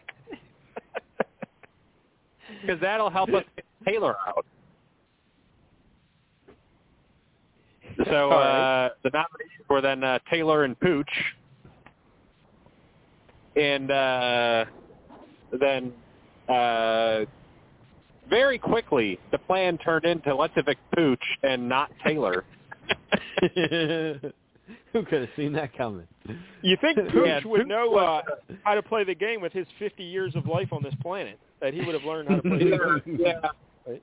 And Pooch was none the wiser to the fact that the whole house decided, yeah, we're just going to vote him out.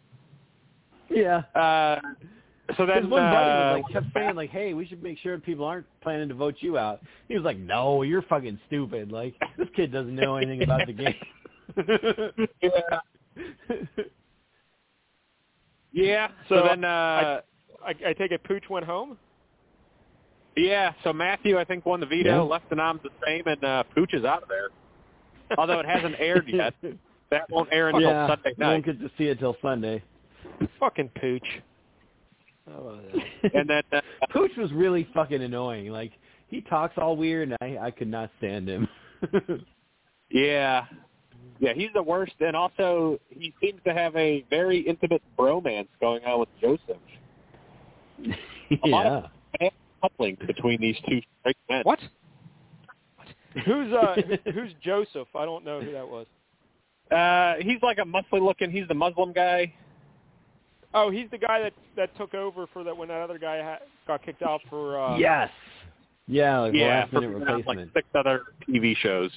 Yeah, yeah, yeah, yeah. All right. Uh, Yeah. How's Alyssa doing? Doing good, actually. She seems like she's Yeah. in a pretty good spot.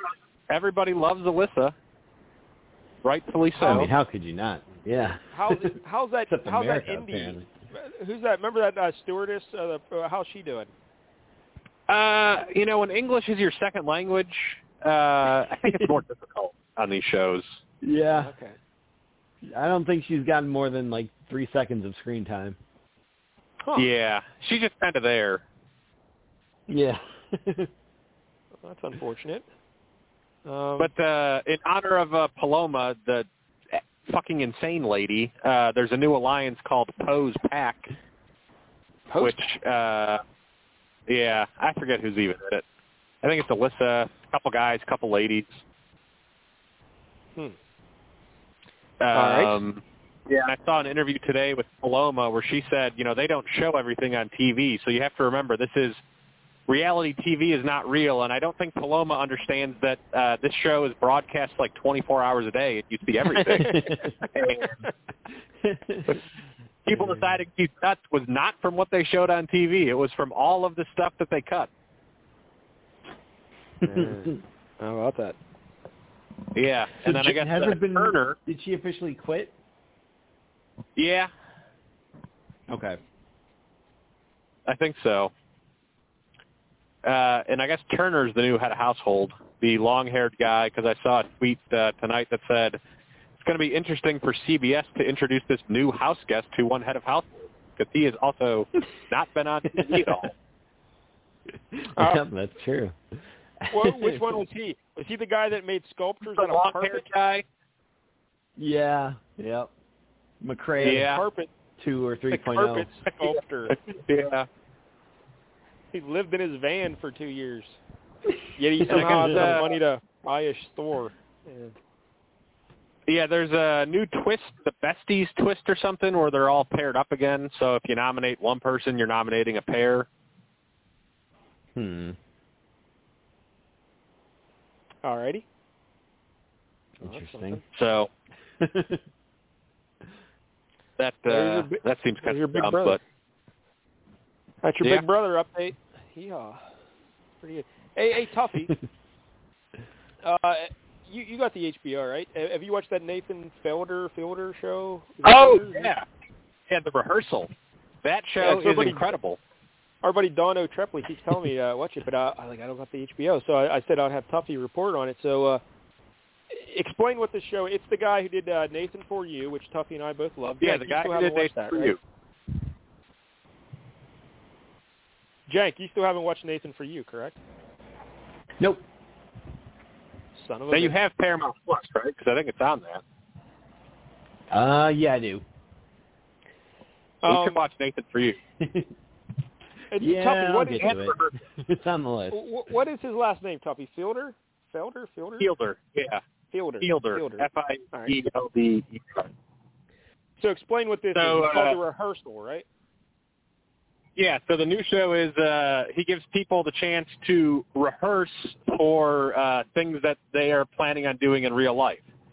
So this first episode, um, there's a guy who's on like a trivia team, like a bar trivia team, and all of his trivia team members thinks he has a master's degree because when he first joined the team, he was finishing school and he led them to believe that it was a master's degree when it was just a bachelor's degree.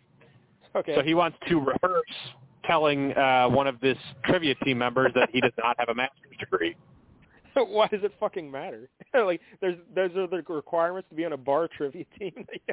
No, but like the, I mean, the people involved, I would say like they are probably diagnosable uh, in some respects. All right.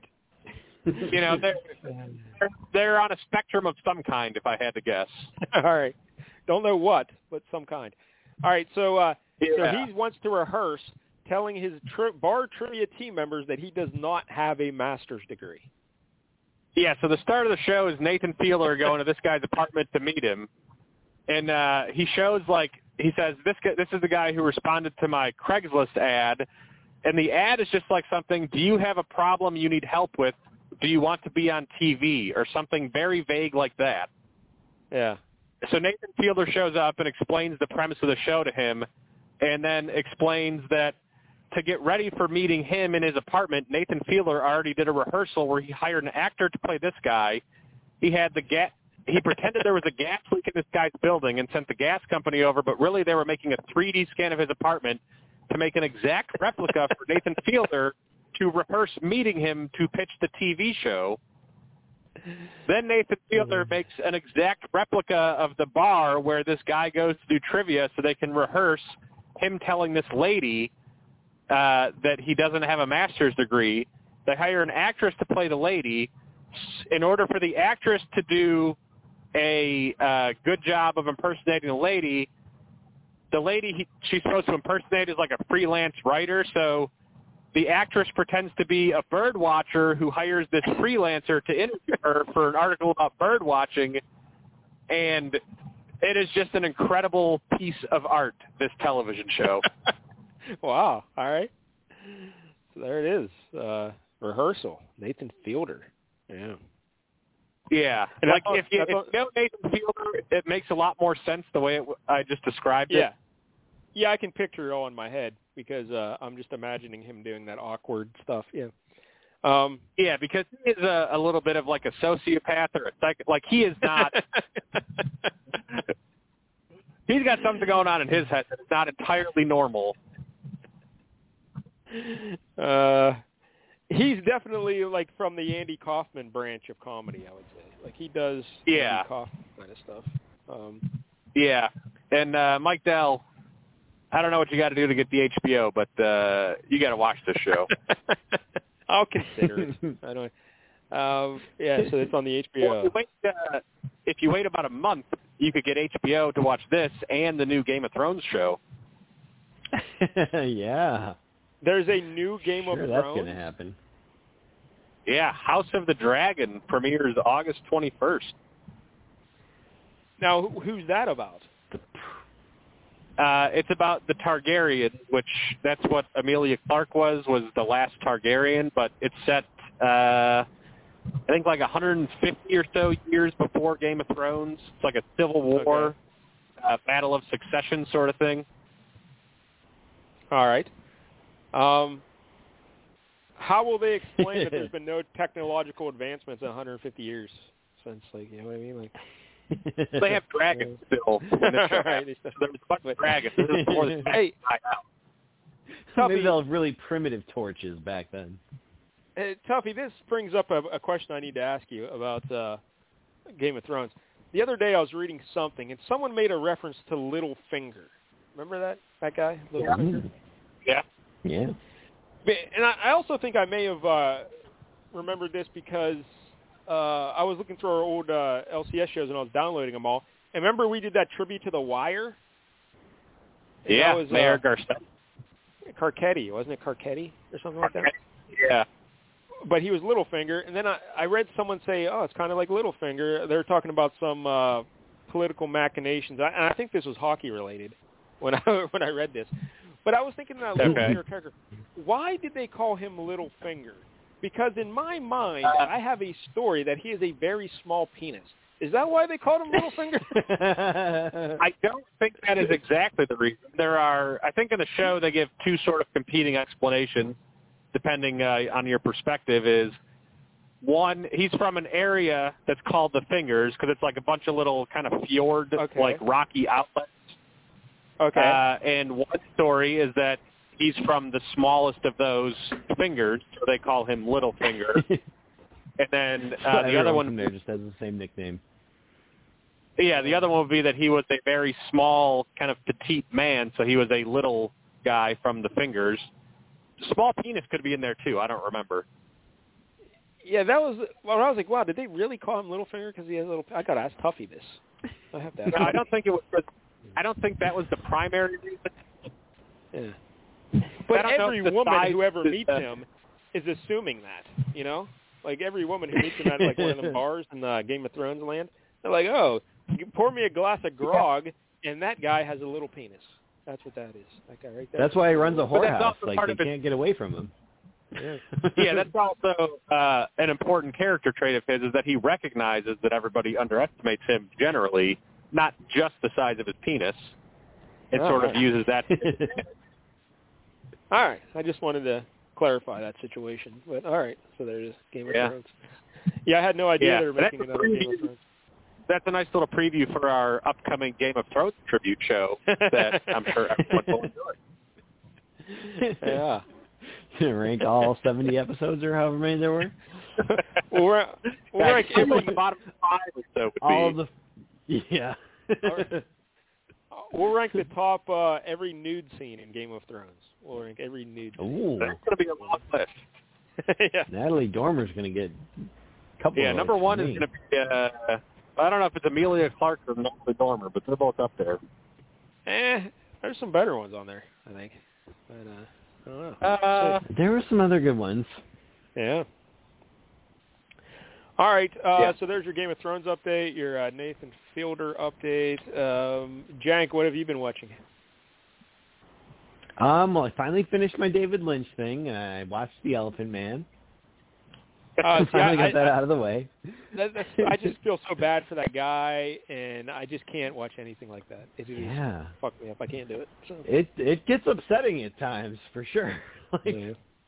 that- yeah, they they fucked it. They fucked with that guy pretty good. Um, Yeah. It was very well done. It it felt a lot older than it was. I think it was made in 1980, but it it's made to be like a 50s type movie. Like it's all black and white, and it seems very old timey. Um, it's very good. I don't think I would really watch it again. yeah, I don't think that's a movie you watch many times. Yeah. If you ever meet No. someone who says, "Oh, you know what my favorite movie is? The Elephant Man. I've seen it dozens of times." Just back Yeah. up slowly and watch it every night. Yeah, don't- Oh. yeah, it's it's tough. It's a tough sit, but you know, I'm glad I did it. I'm glad I watched it. Yeah. Yeah, I'll pass on that. Um, Not yeah. Uh, what else? Definitely not my favorite of David Lynch's movies. Um, well, I did something. I saw it was on Netflix, so I figured I'd w- finally watch Police Academy because I know you You've like to never bring it up seen every Police Academy. six months Holy or so. shit. You'll make a reference to Police Academy, and me, neither me or Tuffy will understand what you're talking about. yeah.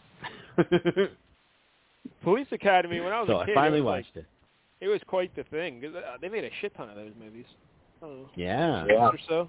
I wish the other ones were on there because I want to get to the ones with Bobcat, but no, yeah, he, just had yeah. the first Police one. Academy two is Bobcat, right? Uh, Citizens on Patrol. Dang. I think he comes in for that. Um, that's that's probably my favorite. The first one, I don't remember too much about the first one, um, but they Who's the were all, you know, yeah, You the guy that? Michael uh, Michael Winslow, he did the sound effects. Mhm. Um, Yep. but uh, yeah, Steve Guttenberg, of course, um, Yep. Of course. and then the blonde lady with You got the high tower guy. Yeah, Yeah. uh, high tower guy. That's Bubba Smith. Yeah. Okay. former Indianapolis Colt defensive lineman, one of the all-time greats in the NFL. Just some guy. But come on, Jank. know your NFL. Let's go. But, he had uh, to drive from the back seat. yeah, he's great. Uh, the the tough blonde lady with the big boobs. That's who I remember. Oh, like the disciplinarian lady, yeah. yes. yeah. Kim Cattrall was looking pretty good back then, surprisingly. Yeah, Yes, I don't even remember Yeah. her being in it. Did she have dark hair?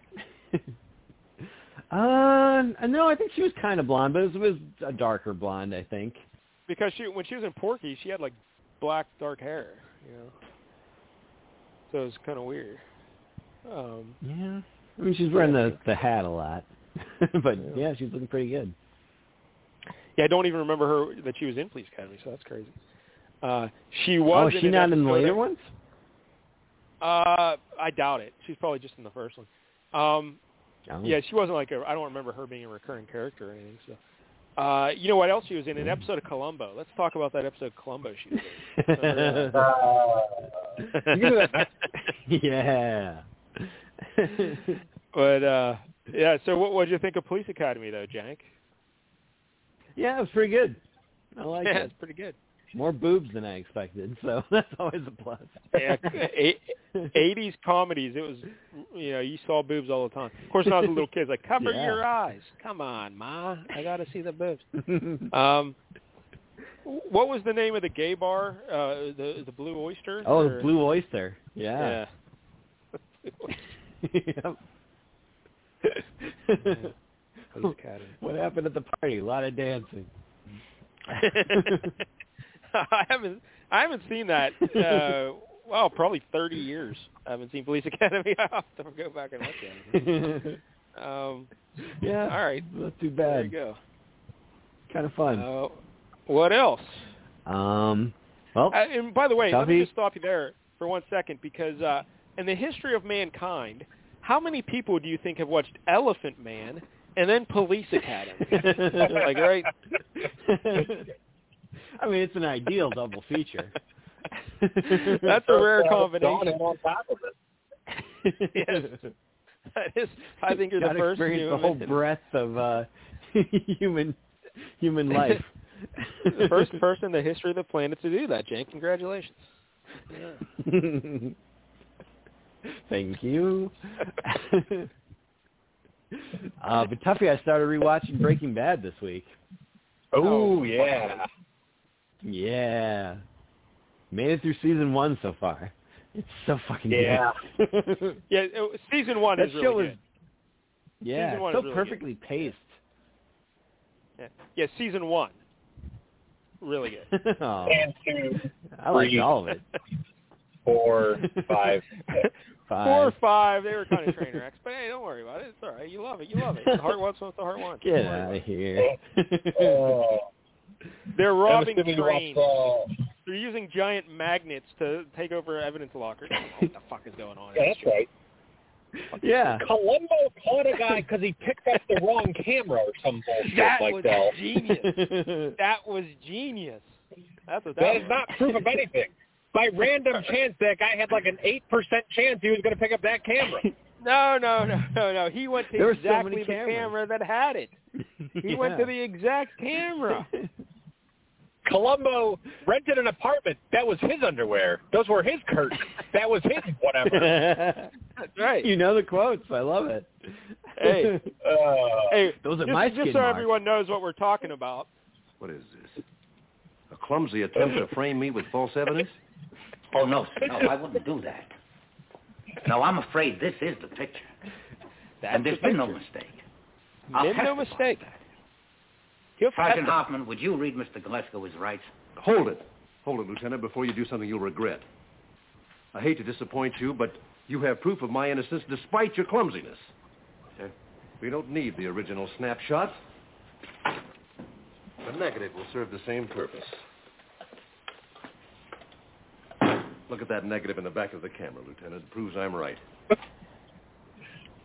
Were you a witness to what he just did? Yes, Lieutenant. Were you a witness to what he just did? Yes, sir. Were you a witness to what he just did? Yes, I am, sir. Witness to what? You just incriminated yourself, sir. You've identified the camera. That's right, sir. That's what you did. You see, you didn't pick out this Did you one. twist the whole episode, Mike Jesus Christ. You didn't touch any of those little cameras. We got to get to the end. Yes, this is the camera that was used to take your wife's picture. But you would have no way of knowing that. Or of knowing that this negative was in the back of this particular camera unless you'd taken the picture yourself.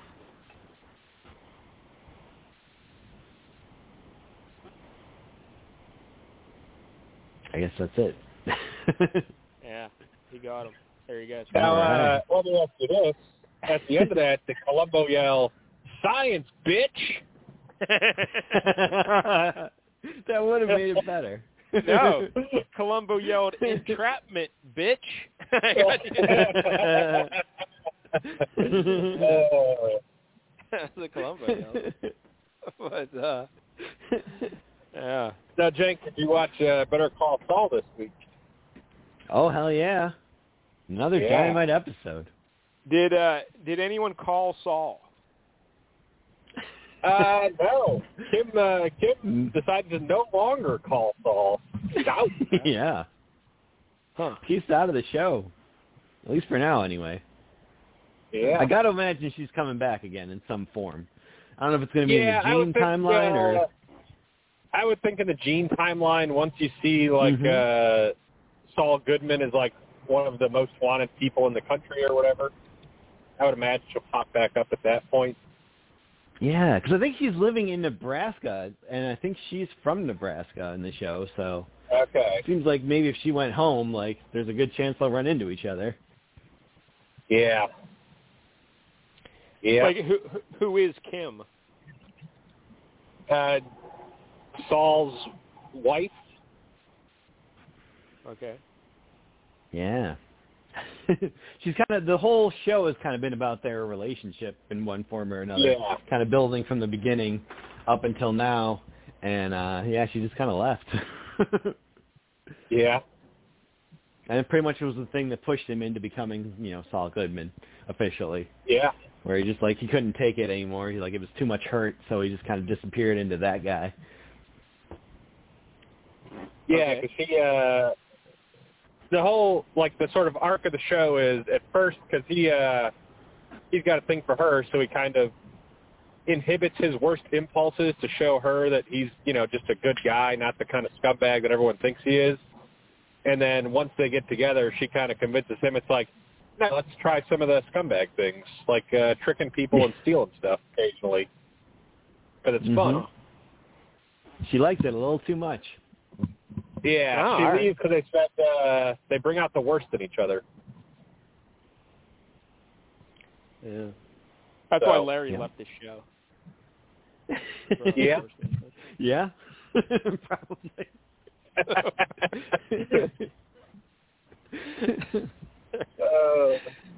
Uh, so there it is. Better call Saul. Uh, yeah. yeah. I uh, I haven't watched I'm anything. assuming we're getting Walt and Jesse next week. Yeah. You know, they're supposed to be on here Yeah, at some what do they have, like five or six episodes left? Are you gonna hear Uh, I want to Jr.? say four. Is Walt Four. Jr. going to show up? we can only hope. Yeah, one can only hope. I don't know if there's a breakfast scene or not, but we'll find out. Anyway. Take a breakfast bar on your way out. Yes. The greatest show in television history has Walt Jr. in it. Give me a fucking. Yeah, that's right, Mike Bell. That's right. Hey, I mean, Columbo has Patrick McGoohan. Everyone's got their cross to bear. Uh, you're lucky I don't have any Patrick McGoohan clips, or I'd be playing it right there. All right. Uh, yeah, I haven't been watching anything. Um, still listening to a lot of old radio shows, so that's something.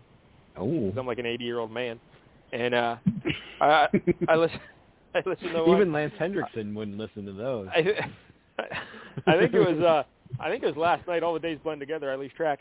But I think it was last night. I, I listened to one. Uh, Lucille Ball had an old radio show called My Favorite Husband, Nope. and uh, it's a it's like a comedy. Was it like Desi? before? No, no Desi Arnaz. This is, this Oh, no. Desi Arnaz. yeah, but she plays a married lady with a husband, and uh, it's pretty funny though. It's a pretty funny show. It's uh, it's got the jokes. It's pretty good. Um, Hmm, and, uh, sounds good. A lot of detective stuff. Still listening to uh, all these detective shit. Oh, I've been listening to a lot of uh, Dashiell Hammett audiobooks. Holy fuck, I love Dashiell Hammett. Hmm. Maltese Falcon is one of my favorite books. Uh, like whenever I need to really write, I, I, I go back to Maltese Falcon and say, hey, let's just do this. But uh, when uh, I never read any about chimps who talk? yeah, yeah, talking chimps. but uh, he did a series of stories about a uh, detective. Uh, the the character's name they never identified him by an actual name. He's just uh, known as the Continental Op because he, he's an operative for the Continental Detective Agency. And I never read any of the stories, but I, I found that they had them on uh, online in the audiobooks. I'm like, oh fuck yeah! So I was hitting those up. They are very good. I uh, very enjoy all those. Continental Wop. It's great stuff. Uh, so that's what I've been doing, and uh, downloading and Nice. saving a bunch of old terrible radio shows. Oh, that's all I've been doing. That'll keep you busy. yeah, I think Yeah. I'm done. I think I'm done. I think I got all the ones I want to get, and I think I'm done. So, uh, but hey, if, if you're out You there, just gotta wanna get you an send those external up to hard your- drive, and uh, Yeah. Well, here's what I did. you can get back I, to uh, work. I started. Uh, I broke out the iPad because I rarely use my iP- iPad except to try and draw shit. But I'm like, oh, I'll use the iPad, and I was able to download them quicker with that, the, the way it was set up, and also uh, with the uh, Google or I, Apple give you a, an iCloud, like one of them cloud storage devices. Oh, places, sure. you know, and you can get 50 gigabytes for like a buck a month.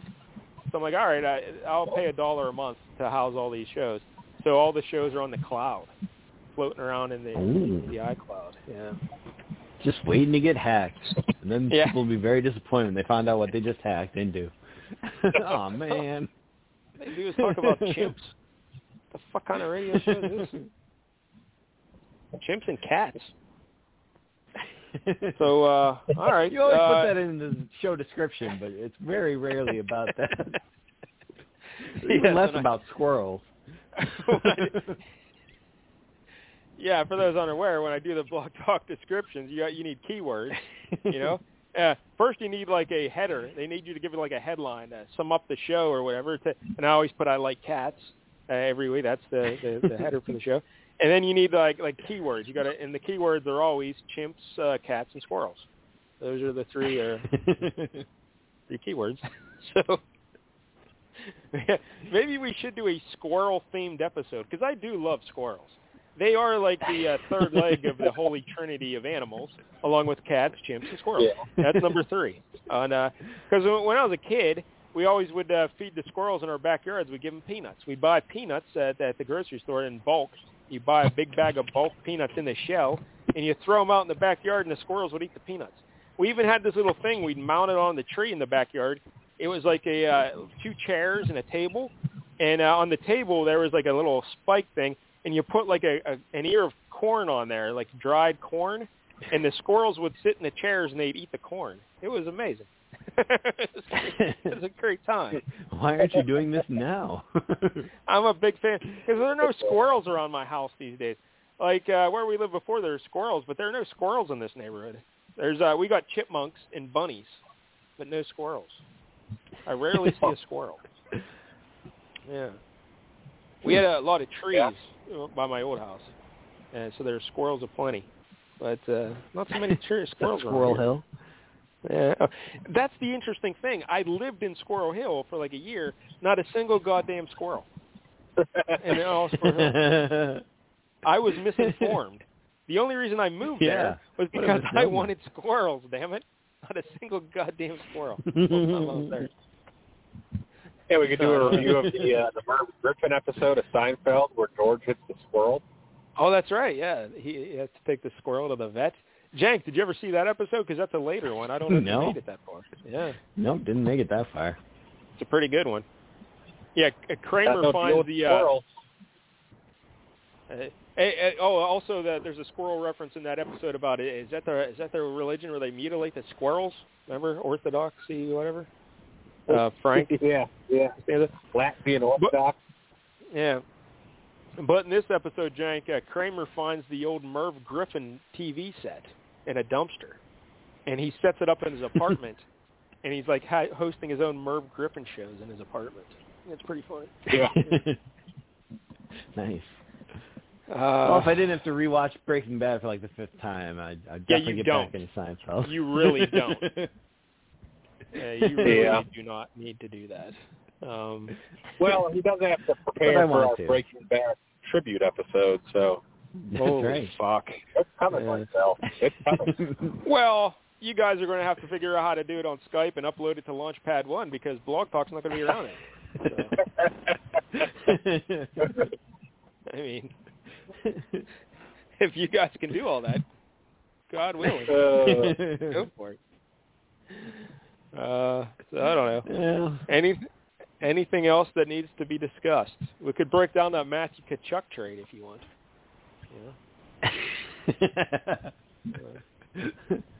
Boy, that sounds interesting. Let's save it for next time. All right. We can give it a whole hour. That's a hell of a trade. Though. yeah, I think I'd rather do a Columbo episode than a hockey trade episode. Yeah. All right. Fair enough. Um. So what else? Anything else? Are we done? Uh, I think so. Hey, Tuffy, there's a feud Yeah. going on right now in WWE Champions. Are you aware of that? Yeah, we got the Flash feud this weekend. Yeah, I think I, I'm gonna uh, feud. I did one. I need to. I need to win like 40 feud battles, and I'll finally go up to like League 19. So uh, I'm gonna. No, I'm finish already in 19. Uh, once they introduce League 20, I've already cleared all the League 19 uh, goals. So So you're in. Oh, so they haven't introduced it yet, though, right? But when they do, they. yeah, I think it's coming like August 8th. They said. So Hey, did did you do those new Survivor Series tours on the road?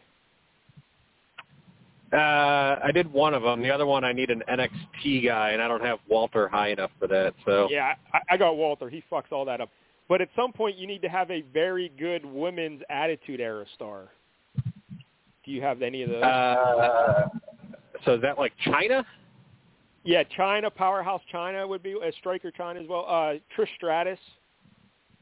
Um, uh, Stacy Stacy Keibler was that Attitude, or is that later? uh, ki- She was more like in WWE. She was ruthless aggression, I would think. Right? Yeah, She might have been at the end of the Attitude Era. I, I can't remember when she came in. I I feel Uh, like she might be Attitude in the game. But she didn't come over until uh they bought WCW, so that was after the Attitude Era, though, right? I don't know. I can't remember. But anyway, I don't think Um, it really matters 'cause this, this new Triple H character I think is ruthless aggression, and it's like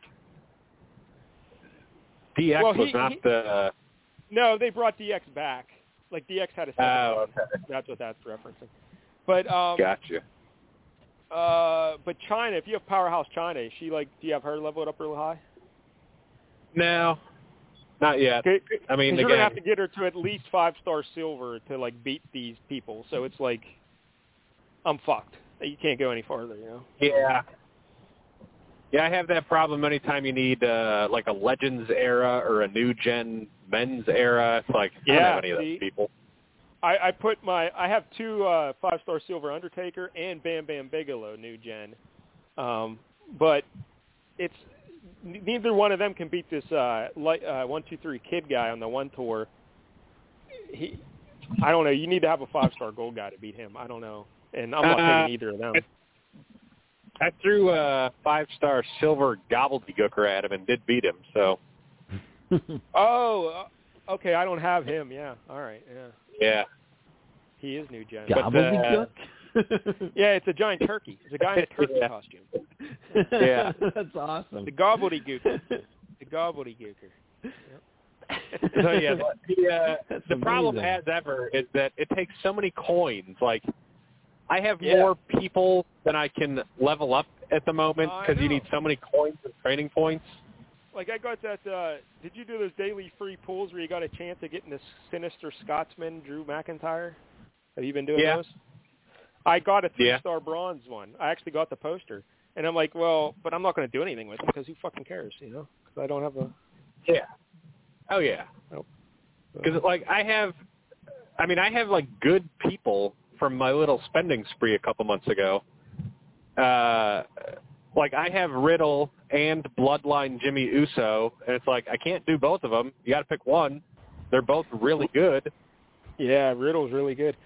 Uh, also, uh, Jank, they introduced a new thing on Champions where they have on the character page where you have all your wrestlers, they tell you how good they are. Like they have a tier list of how good they are. Ooh. And the top people On the actual are- game? Yeah. You don't have So to go to Reddit for this? Yeah, it's just right in the game now.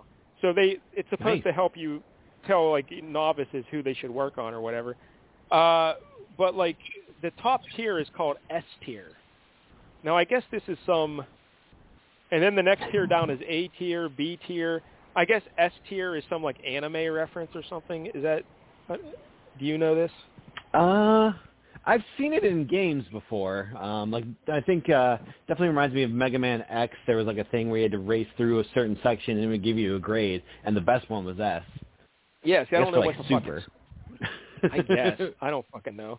Yeah. Uh, but like Tuffy, I have like a couple S tier dudes. Like I have da- uh, Damian Priest is S tier, and I have, haven't done shit with him.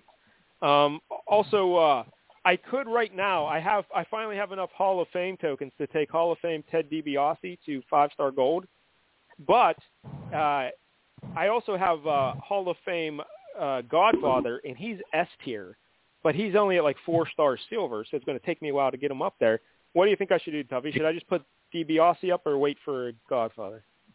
Uh, I mean, do you have other showboats? Because isn't is DiBiase a showboat and Godfather's a Yeah. powerhouse? I think? Yeah, I, I have two five star gold. Like I have Walter five star gold powerhouse, and he's he's awesome. Yeah. And I have Zombie uh, Roman Reigns five star gold showboat, and he's amazing. So I don't really need either of them up there, but I need a good Hall of Fame guy. You know what I mean? So Yeah. Uh, I mean, DiBiase's pretty good, isn't he? I don't even know. he is really good. But I guess this Godfather's supposed to be like King Shit of Fuck Mountain. I have no idea. I never knew. So. Yeah, they say that about a lot of these guys that aren't aren't that good. I don't feel. Like like uh, zombie Daniel Bryan. I he's S tier as well. I haven't I've never done shit with him either. Yeah. It might be in how Yeah, you use it. Like some people, if they really like like defense bullshit or something, like Well, also it's great. max but out all of your perks. Then they're all great. It seems like so. Yeah. That's another big part of it. So I don't know. Yeah, because I got the I have Hall of Fame Godfather and Hall of Fame Dusty, Dude, and Hall of uh, Fame I don't know Dusty one to do. will-. Hall of Fame Dusty will fuck you up if you fight that guy in a like depending on I fought him in a feud. Holy fuck. He crushed me. Uh, Yeah, like I think he's the one I'm gonna go level him up to five star or whatever. But uh, you know, there's too many guys, and not it's impossible to get coins and training points in that game. yeah, it's so hard. Um, man, I don't know. But what can you do? So there's your WWE Champions update.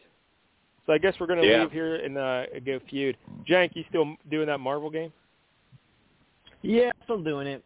Um, I got uh Gorr of the God Butcher this week. oh, oh, the new Thor movie came out. So yeah, they have those. Yeah, yeah. They they always try to do these movie tie-ins, but I don't know. When- like Gorr looked better in the comics, so I wish they would have done that Well- costume. But they went Well, when you were Christian saying Bale Gorr, the, I, I didn't know his real name was Gorr. Uh, when you said Gorr, I thought you were talking about the giant gold monkey from that old Fantastic Four book we did on Flea Market Fantasy. Because I, I would only. get that game immediately if there's a giant gold monkey in the game. So, yeah, they're missing out. They didn't even put Hit Monkey in there. No monkeys. Yeah. Hey, but hey, in a couple of weeks, going ape in August. Nothing but monkey movies here on LCS Hockey. So get ready for that. Now, yeah. does, uh, They're going to be supplemental like Bob top eleven Strike monkeys count related. Kind of the monkey movie. Uh, yeah, you're both asking questions, but to answer Jank's question, yes, we will be doing supplemental monkey content. And uh Tuffy, I didn't hear your question. What what did you ask? Does Jay and Silent Bob Strike Back count as a monkey movie? 'Cause they Ooh. got the uh, the orangutan in there. Suzanne. Yeah. Fuck. Hoisted on my own petard. oh, that was my favorite week of the show ever. Uh, son of a bitch. Let's say it doesn't. You know, let's, let's say it doesn't count. Uh, it's too good of a movie to be considered yeah, a bad that movie. is true. I mean, it's like a ten, uh, ten on a good movie scale. So I don't know if that qualifies. yeah, yeah. Yeah. It's the Breaking Bad It's of like an. Oscar worthy. Yeah. So, uh, all right. Well, let's get out of here. Uh, Flea Market Fantasy right now. It's uh, Green Arrow Longbow Hunter. Some son of a bitch picked a DC book, Green Arrow, and he made us Who review would it. do this? I don't know, some creep. Uh, yeah, but it's Kevin Jank. You listen to Kevin Jank. And then uh, last night, Michael and I recorded uh, West Coast Avengers, a West Coast Avengers book, where uh, Yeah, everyone's favorite We're- Avengers. Well, except for the Great Lakes Avengers. So those are the best. oh yeah, ones. see, I didn't even know about the Great Lakes, but we talked about them on the show. Uh, Oh, nice. Mocking Mockingbird gets punched in the face, kidnapped, and later raped in this storyline. So yeah, this is a, quite the storyline. Uh, uh, it's just like Sensing a Savage theme Dawn. in your various podcasts. Like I know. I, I don't like it. I, at this rate, you think I play for the Canadian junior national team? No, I do not. I don't like this. this is what's going on. So uh, that's flea market fantasy. Um, I don't know. Uh, that's it. Uh, I guess that's it. Hey, Tuffy, I did save all the obedient worker podcasts, so we got those. We can. Uh, Yeah. those Did you save the major minority report? No, did not. Ooh, hey, probably not Robot Rabbit either. nope. Sure as hell didn't. Was uh was vertically striped radio on the LCS network? It, it was, and I did not Greg save got any of those because again, I got 50 gigs of space, and I still I got about five gigs left. I can squeeze in a couple more episodes if I want, but uh, This yeah, is- who cares? This is like the uh the library at Alexandria getting burned down Yeah. or whatever right now. I know it's, it's terrible. But if you're out there and you want to save those shows, get cracking, start downloading, start downloading. you got about two weeks. So get cracking. But uh, and go to YouTube and uh, look for me on the YouTubes. You can watch the Ed or the old Ed shows. So uh, there you go. yeah, I found him. Hey, look at that. So you found it. All right. So thanks to Tuffy. Uh, have fun up in Michigan there, Tuffy. You know, have a good Yeah. old time. And you will not be here next week. Uh, so Yep. have fun. And you'll be watching And, uh, Death thanks- Spa. Yeah, Death Spa. Uh, thanks to Jank, and we'll watch. Hopefully, uh, I'll check with Mike L, and maybe we'll get him in here. And uh, Sweet. other than that, we'll also just have uh, to I do that top eleven anyway. yeah. Um, so I take it there's audio clips. oh yeah, that what we're doing? All right. there will be clips. there will be clips. All right, and uh, I guess that's it. So until next week. Oh uh, shit, we lost the uh, soundboard. All right. Uh oh. It ran a little long there. All right.